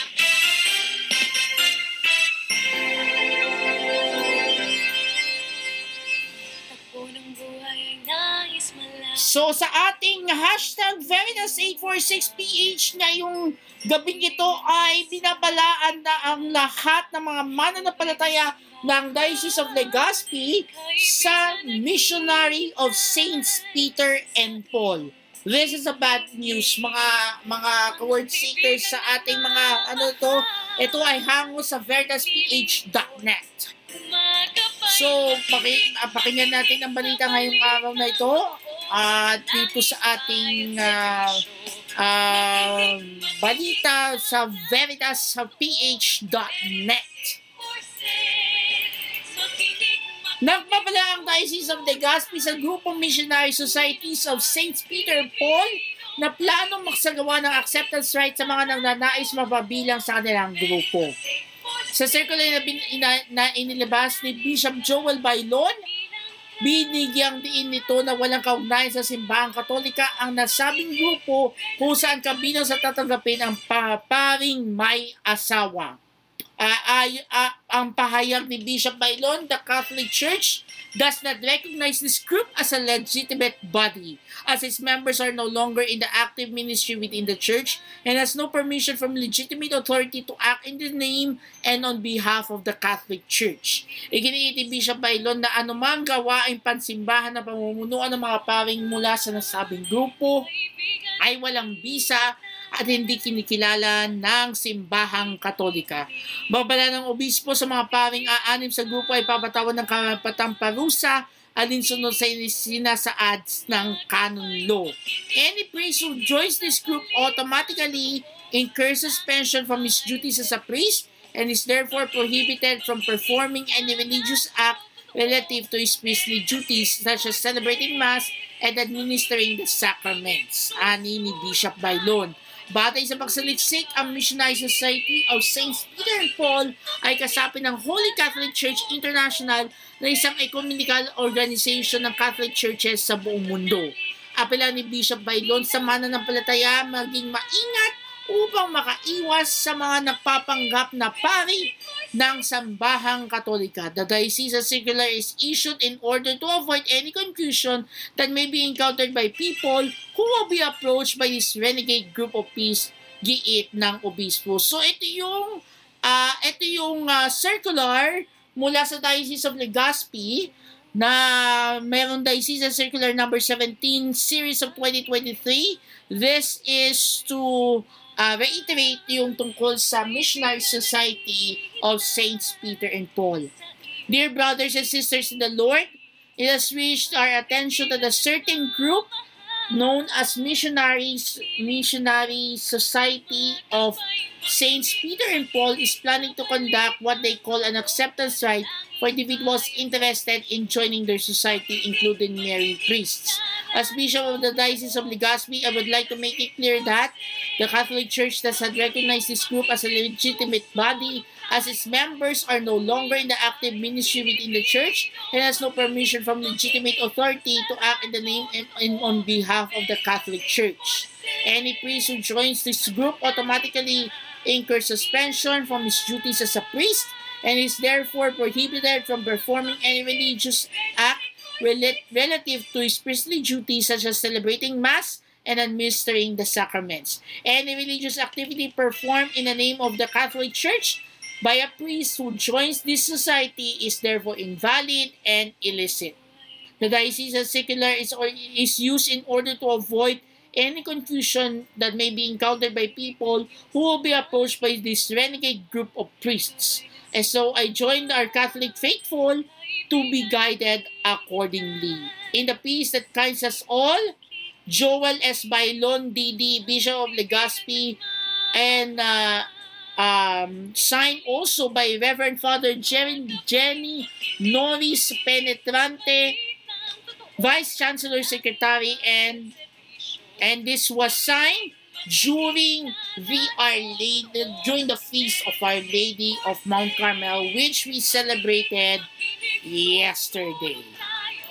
So, kung gusto ninyo makinig sa ating mga balita sa tungkol sa ating sa ating uh, radyo ng simbahan, eh makinig kayo sa Radyo Veritas 846 846 sa inyong mga talahtihitan at sa at sa Veritas TV sa Sky Channel, Sky Cable Channel 211. At ngayon ay dadako na tayo sa ating balita sa ating hashtag Ulat Vatican. At unahin na muna natin ang ating ah, ang ating ah, balita sa cbcpnews.net. Okay. Dahil malapit na ang kanilang Golden Jubilee Anniversary, ang Kalibo Diocese ay maglulunsad ng tatlong taong ah, tatlong taong paglalakbay to the Golden Jubilee Anniversary. Preparations are underway in the Diocese of Calibo for its Golden Jubilee in the, in the year 2026. Bishop Jose Corazon Talaok presided over a mass at the Calibo Cathedral on July 15 to formally launch a three-year three-year preparation for the diocese's 50th anniversary or the Golden Jubilee anniversary. Prior to the mass, a procession was he- was held around town that was joined by hundreds of faithful from different parishes. Talaok said in his homily extra, this extraordinary year of faith will be a time of profound spiritual renewal and conversion for our diocese. Let us open our hearts and minds to God's invitation to encounter His mercy and love in a deeper way. Through various liturgical celebrations, pilgrimages, works of charity, and acts of devotion, will grow in holiness and strengthen our bonds as the people of God, he said. The bishop also led the unveiling of the logo for the diocese, diocese's Golden Jubilee that, according to him, captures the essence of our journey together. It advises us to embrace our baptismal call and to share the joy of the gospel. We pray and dream to journey as one family of God, one community of God, and one church of Christ's disciples. We walk together and we journey together, he added.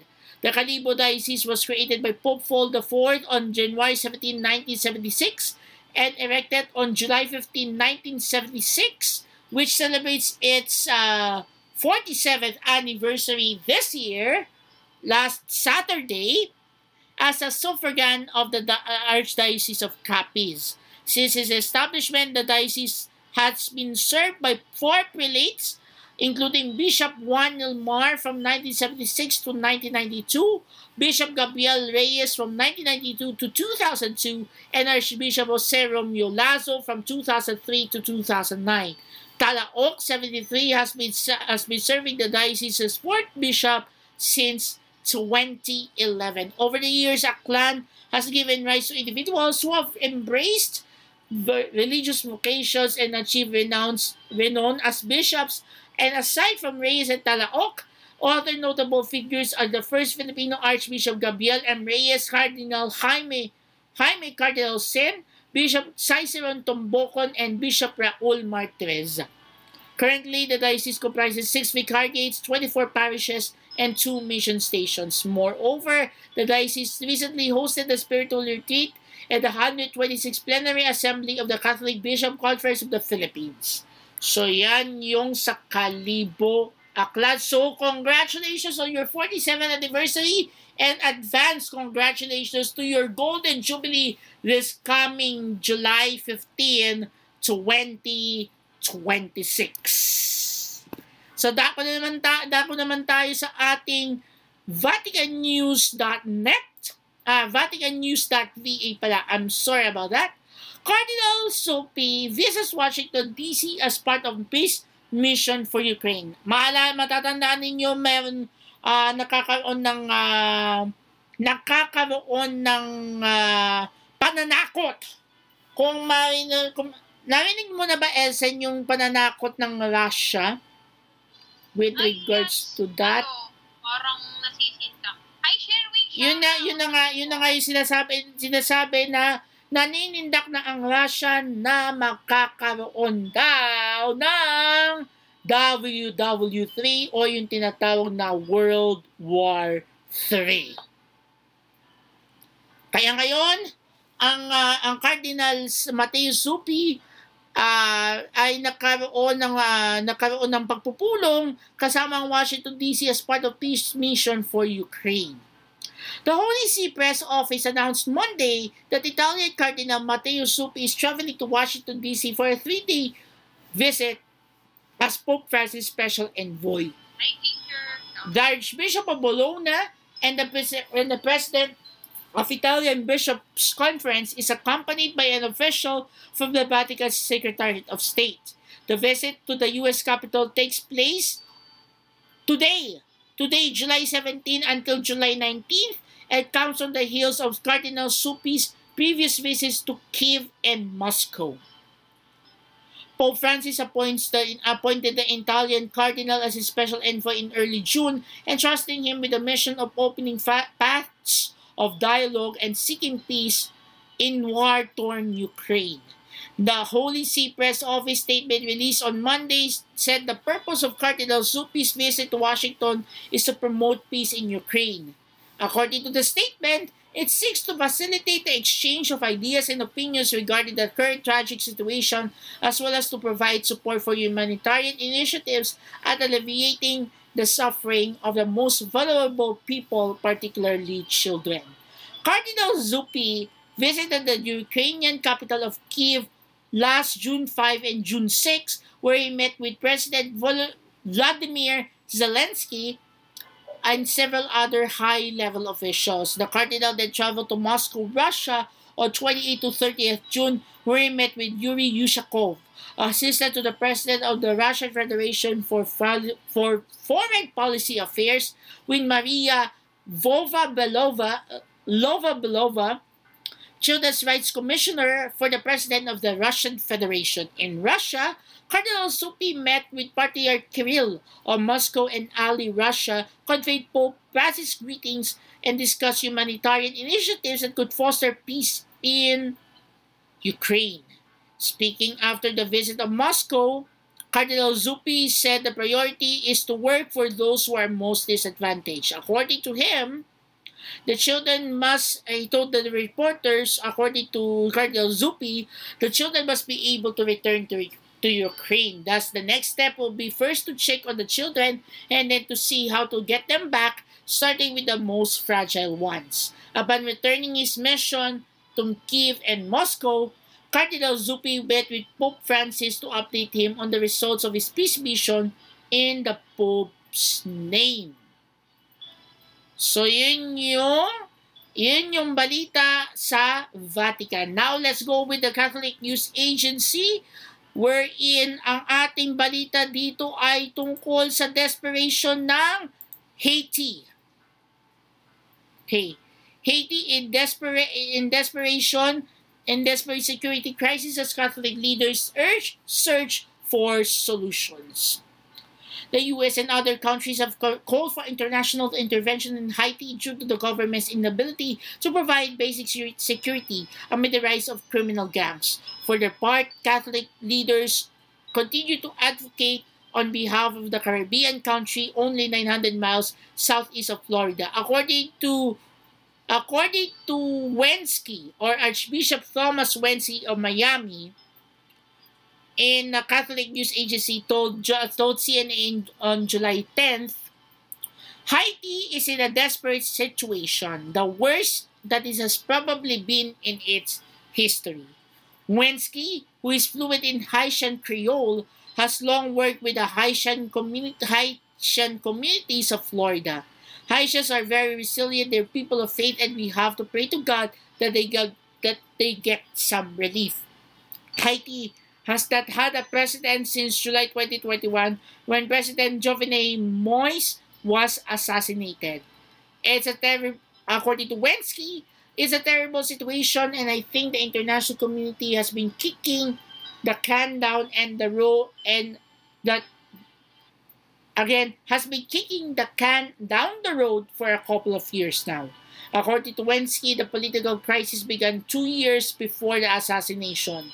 The current crisis follows 20 years of a downward spiral in economic, political, and social life in Haiti. And Haiti. In his view, the U.S. has helped worsen the situation over the last eight years because the country was putting a thumb on the scale on how various elections were going to turn out. The Archbishop said, I think that that's also contributed to the lack of credibility of the previous governments. No national elections have been held since the assassination. Some observers worry elections are impossible without security restored to the capital of Port-au-Prince. The struggle for power has worsened the violence carried out by armed gangs and kidnappers. Gangs control large sections of Port-au-Prince as well as some suburbs. Wensky cited an incident in which a gang went into a Port-au-Prince hospital operated by Doctors Without Borders, removed a rival gang members from the doctor's care and executed him. The incident led to the organization to close the hospital temporarily. Haiti's national police has an estimated 30,000 active duty officers in a country of more than 11 million people, the Associated Press reported. U.S. Secretary of State Anthony Blinken and Haitian Prime Minister Ariel Henry in remarks before a joint meeting in Trinidad and Tobago July 5th agree- agreed on the urgency of deploying a, a United Nations authorized multinational force of peacekeeping operation to help Haiti's national police restore security. However, no country has committed to such a measure. Wensky acknowledged the discussion about intervention but acknowledged three recent peacekeeping missions by the US and the United Nations. The United Nations troops left a few years ago and the situation has not got, gotten better, he said. So the international force probably might be necessary now because there's no other way to support the police forces, but it's go, only going to be a band aid because there are deeper issues that have to be addressed among different sectors of Haitian society. Reluctance to commit personal and to intervene is in part due to the fact that Haiti's gangs are now well armed. Wensky said, for any international force that goes in, there'll be a price in blood both on the international side and the Haitian side. As of 2020, there were 150 to 200 criminal gangs in Haiti. As many as 500,000 illegal gangs could be circulating in Haiti for use in gang conflicts, according to a March report on Haiti's criminal markets from the United Nations Office on Drug Trafficking and Crime. Many weapons and ammunition have been purchased in various B, in various U.S. states with ta- with lax gun sale laws and smuggled out through Florida. Haiti is also a nexus for the illegal drug trade as a transit point for cocaine being smuggled from Colombia to U.S. In Ca- and Canada. Cannabis from Jamaica is smuggled through Haiti to the Dominican Republic, the UN report said. At yan ang mga balita mula sa ating simbahang katolika mula sa ating apat na news organization sa bansa at dalawang organ dalawang news organization sa bansa at dalawang ah dalawang news agency sa buong mundo. Kaya kung gusto ninyong makinig sa ating mga balita everyday at kung gusto niyo makimarites sa ating mga balita, eh, ma- matuloy kayong makinig sa ating hashtag Ulat Vatican at bisitahin ang vaticannews.va, cpcpnews.net, catholicnewsagency.com at ang at ang ah, at ang website ng Radyo ng Simbahan verdazph.net. Yan. At meron pa tayong tweet for today? Lolo Kiko. Tingnan natin kung meron na tayong ating hashtag tweet ni Lolo Kiko ngayong araw na ito. And yes, we have already we already have a new tweet from Lolo Kiko. Actually, this was posted yesterday in honor of Our Lady of Mount Carmel, and he said, "Let us imagine a seed. It is tiny, barely visible, but it makes plants grow that bear fruit. The Word of God is thus. Think of the Gospel, a small book, simple and within reach of all, that produces new life in those who receive it. So kung gusto niyo ma-inspire sa, ah, sa mga tweet ni Lolo Kiko, hanapin ang merong official blue check na Twitter account ni Pope Francis na Pontifex. P-O-N-T-I-F-E-X. And beware of those copycats. So, be careful. Yan. Careful of those posters out there. Ayan. So, hanapin po ninyo ang naka-verify blue check sa official Twitter account ni Pope Francis. Ay, nako. So, we still have, um, meron pa tayong, ano, 30, ano, 34 minutes before 12 midnight. That's 11.16 p.m. Actually, correction, correction, Elsen, 44 minutes. Ay, 45 minutes. Sorry, sorry. Naduling ako. Sorry. 44. Ay, teka. 11.16 p.m. Okay, tama. 44 44 minutes. minutes. Sorry. Na, ano ko. Naduling. Malibas ako. okay. Kasi nga, na-excite naman ako last segment. Hi, Mac Bolivar. Welcome back. Parang, parang gusto mong madaliin na yung oras, Elsen.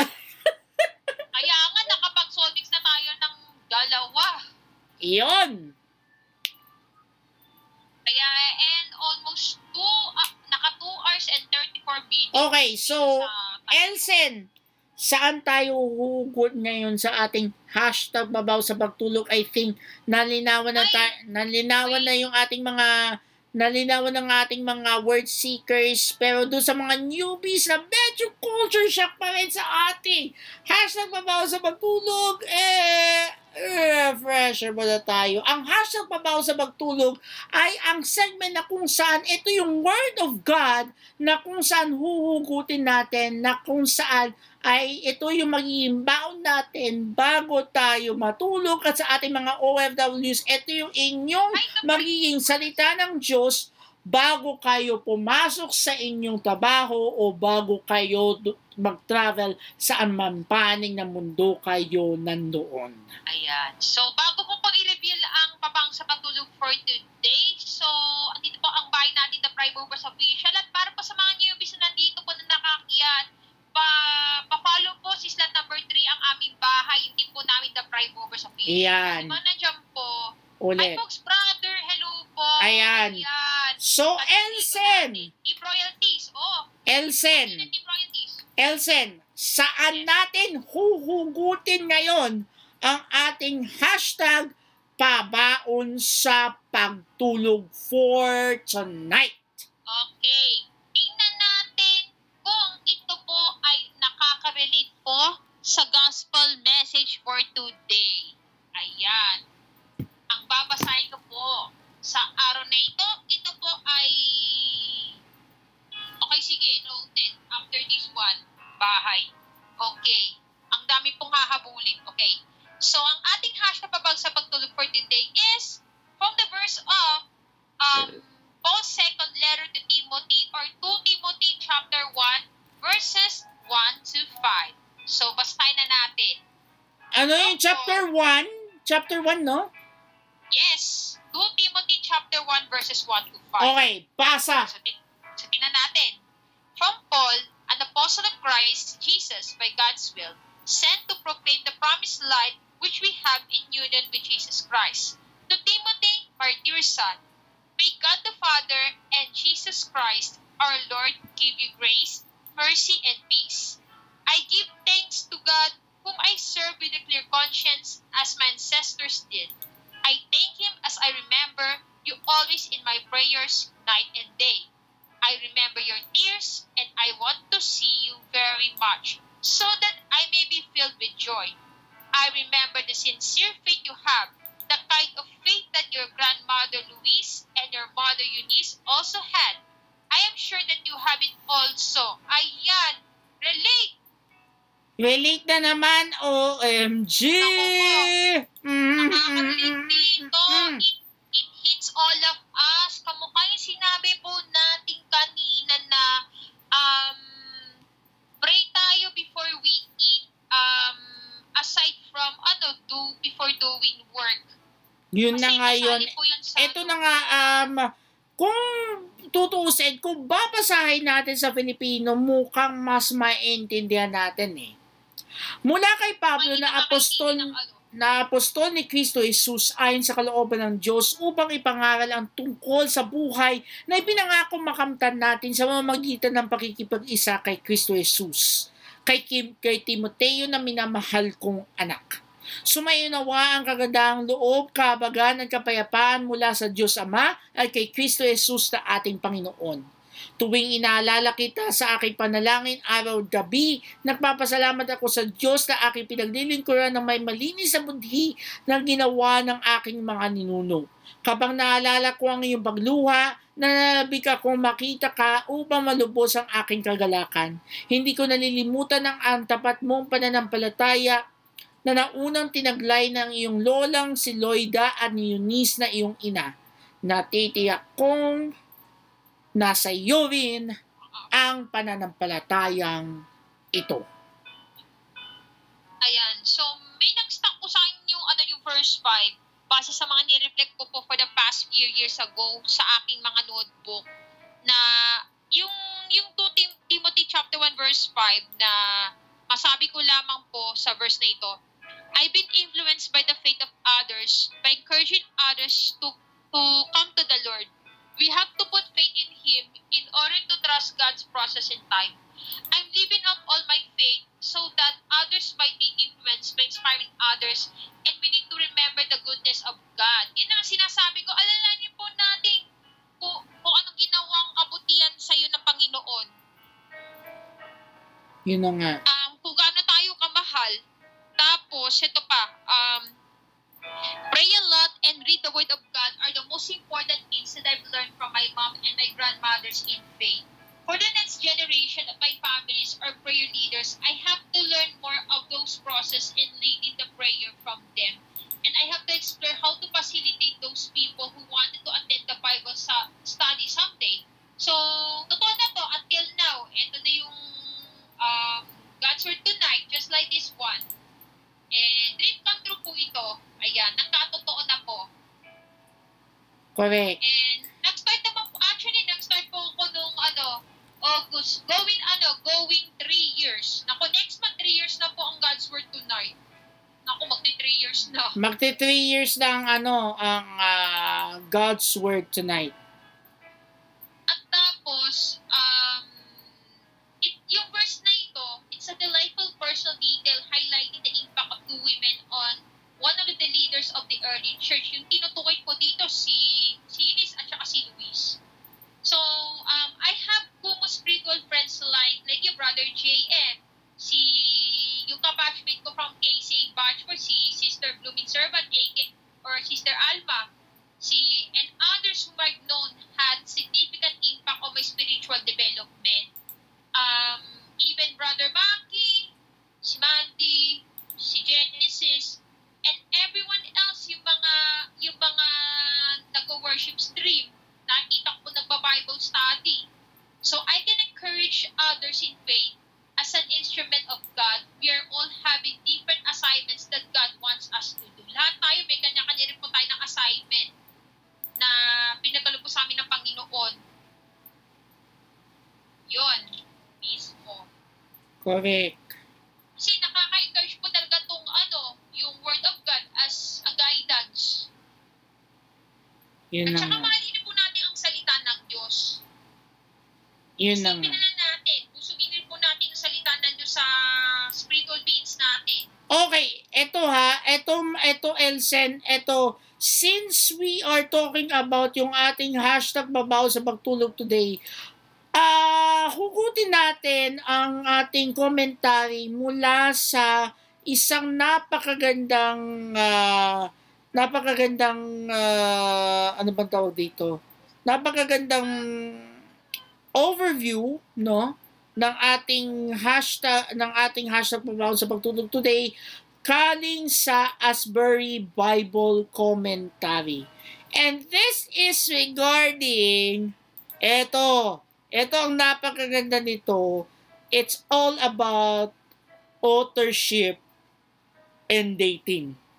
So until the 19th century, it was commonly assumed that the Second Timothy, etong Second Timothy na pala to, was written by the Apostle Paul. Since that time, some scholars have questioned the chronology, theology, ecclesiology, and vocabulary of the letter. For, yun na nga. So, eto, um, let's have, let's see.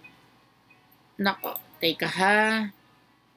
Mukhang wala yata tayong ano, wait.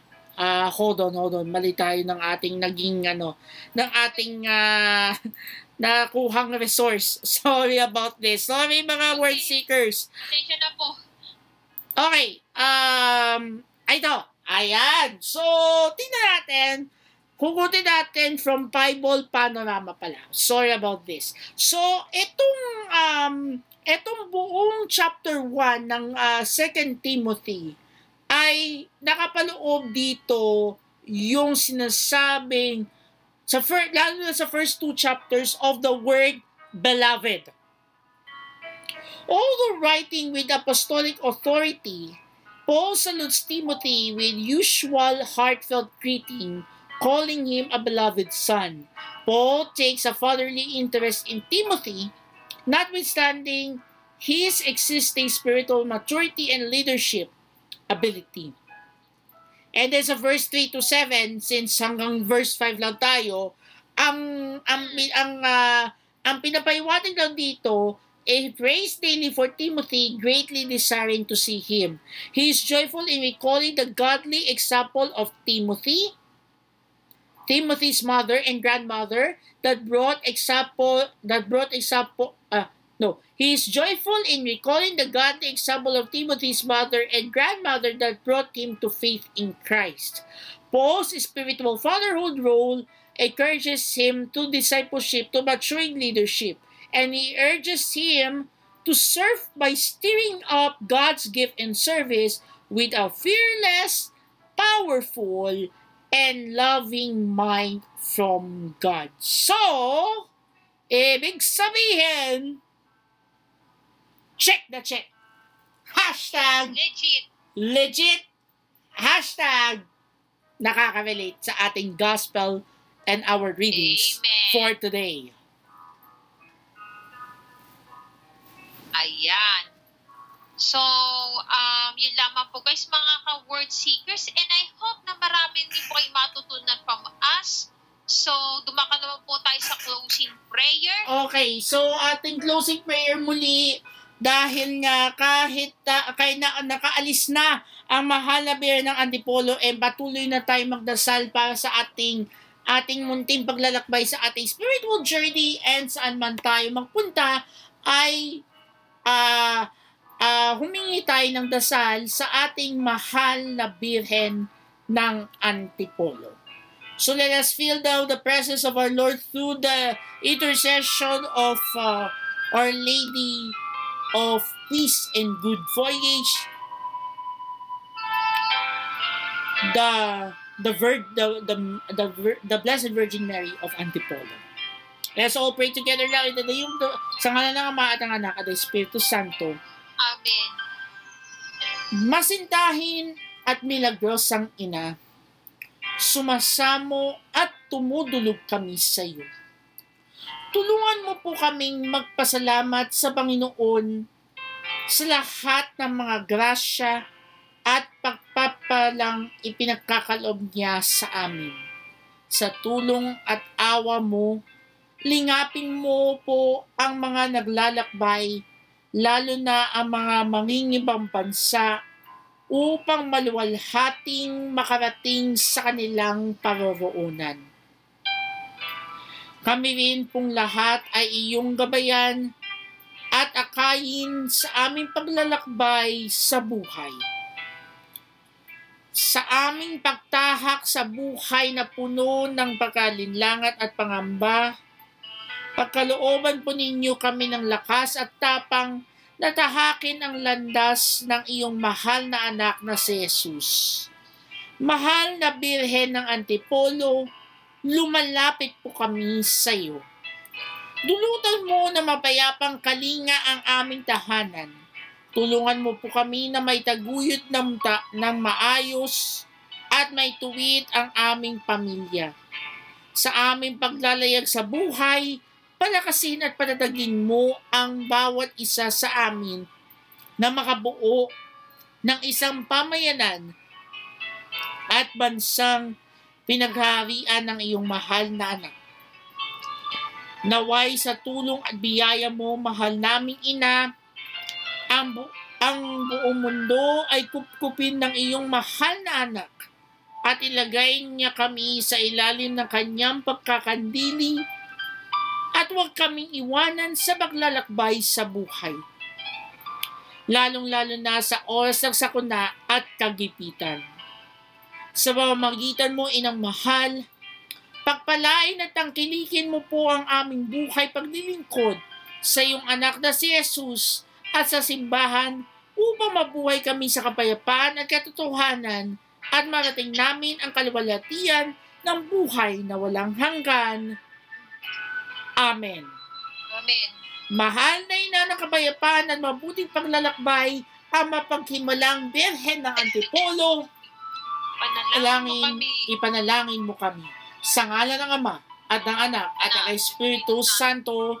Amen. Amen. Palakpakan natin ang ating natin ang Panginoon. Panginoon sa napakagandang gospel reflection pa para sa pagtulog for today. And of course, ano, and of course, ako. ah, ako'y nagpapasalamat din sa Kumu na binigyan ako ng pagkakataon na maranasan ang hashtag GTS Prime. Amen. You're truly blessed. Kaya lalo tayo magbe-bless. Opo, amen na amen.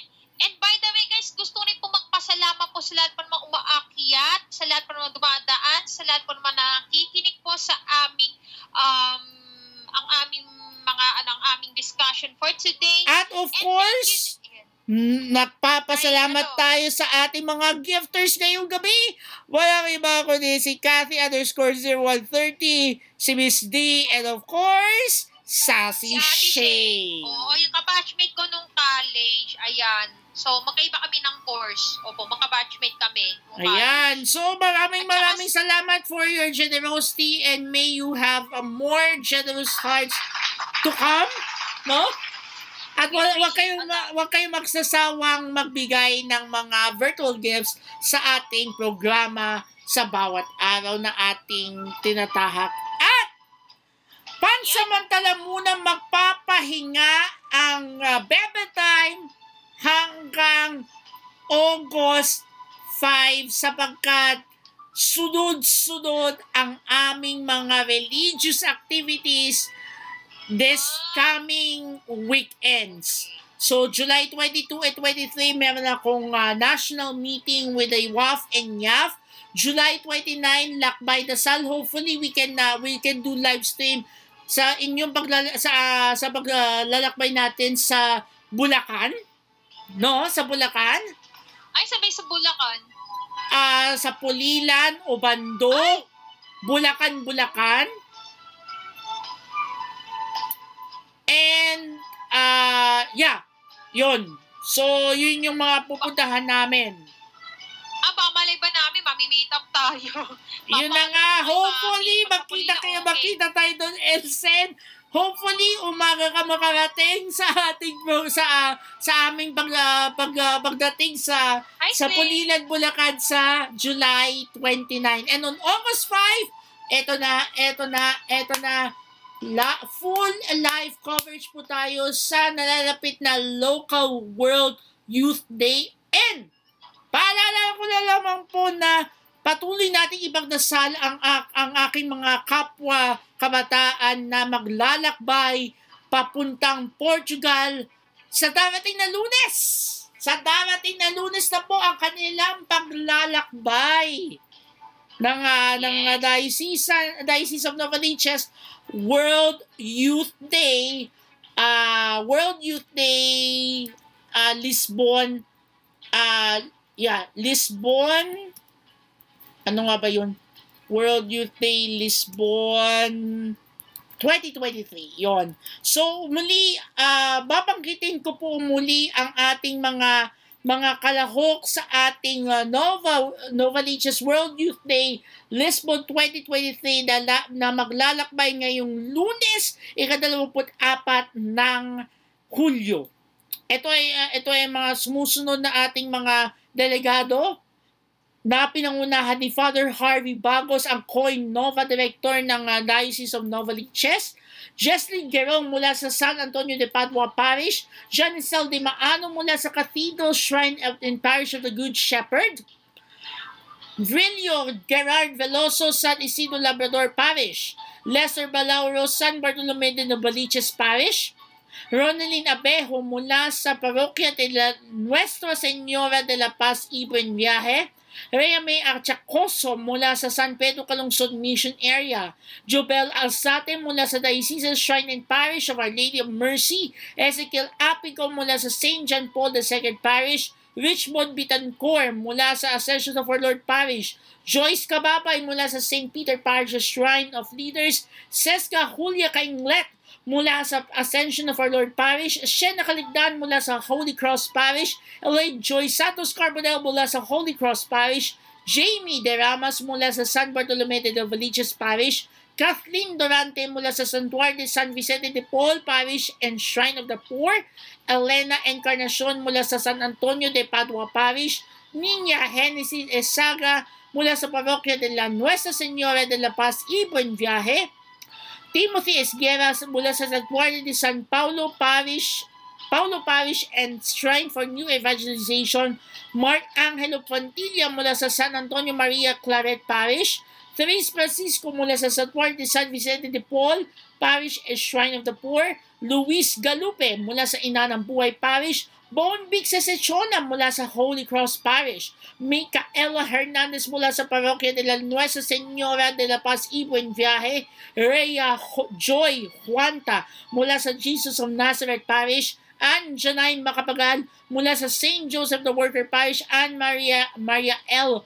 Macasiem mula sa Holy Cross Parish, Jean Paulo Maniquis mula sa Santuario de San Vicente de Paul Parish and, and Shrine of the Poor, Jordy Marquez mula sa Crystal Harry Parish, Rachel Montemayor mula sa Jesus of Nazareth Parish, John Alexis Kilo mula sa St. Joseph the Worker Parish, John Marco Remandaban mula sa Holy Cross Parish, Cristel Robedillo mula sa Divine Savior Parish, Kimberly Sabiento mula sa Santo Cristo Parish, Christopher Segundo mula sa Our Lady of Lourdes Parish, Charlene Sylvester mula sa Diocesan Shrine and Parish of Our Lady of Mercy, Christian Valencia mula sa St. John Paul II Parish, Willard Velasco mula sa Our Lady of Lourdes Parish. So yan yung mga yung mga delegado na pupunta sa World Youth Day na ngayon darating na August 2 to 5 na sila ay lilipad ngayong darating na lunes, July 24, 2023. Kaya ipagdasal ninyo yung mga nabanggit nating mga pangalan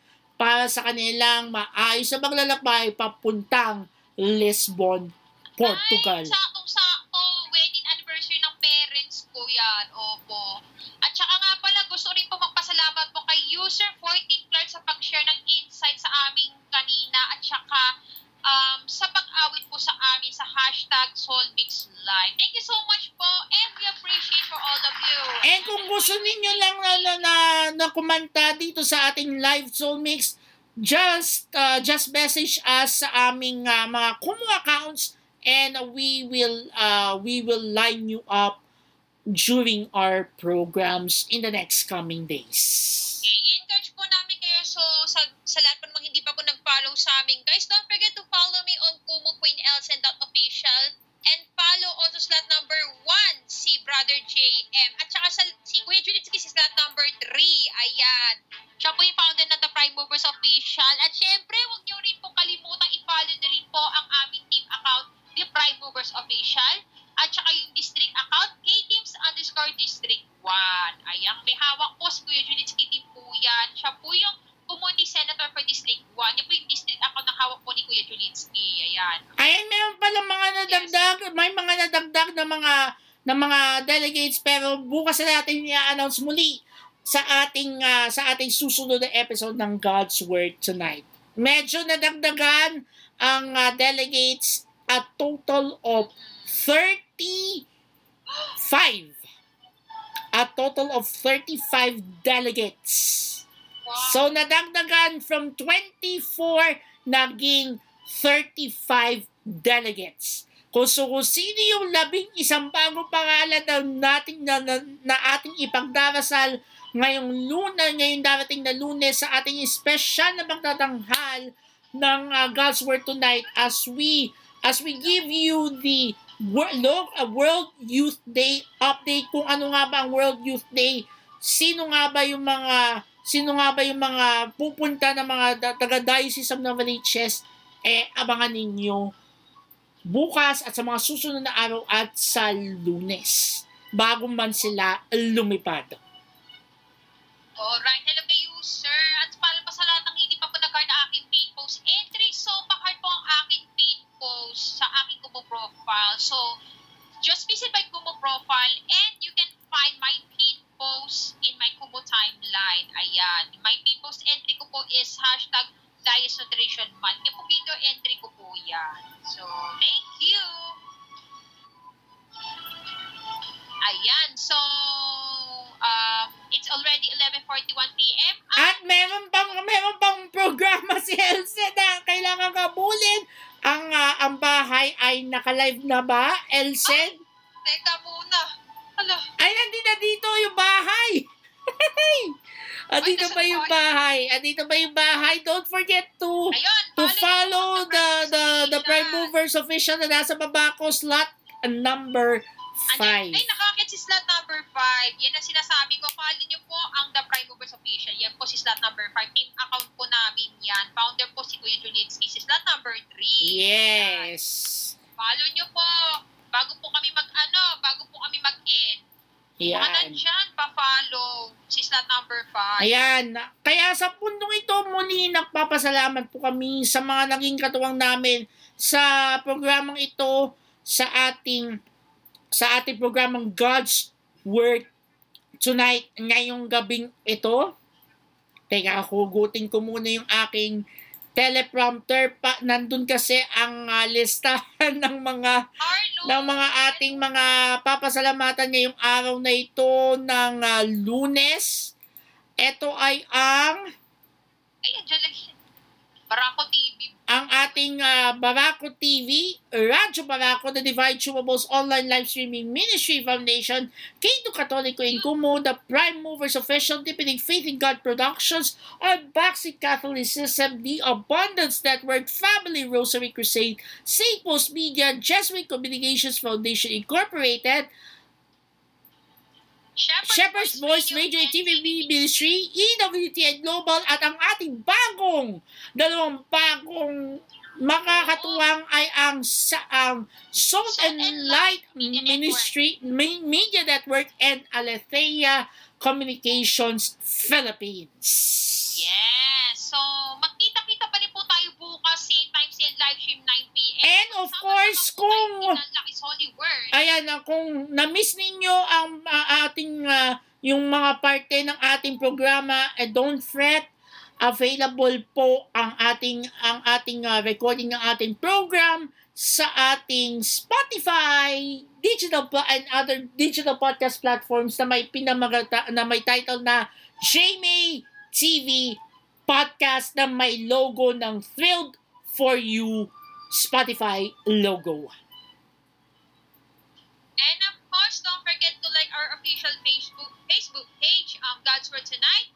Tapos, Deepening Faith in God, tsaka The Divine Show. The Divine Chumabos. And of course, don't forget to follow also our official Facebook pages na kung saan tayo nagpo-post din ng ating mga previous episodes, the JM Digital TV, and of course, my official podcast, hashtag my LCM ng ating second episode ay i-announce namin sa mga susunod na araw kung kailan namin ipopost ang second episode ng hashtag MyLCM.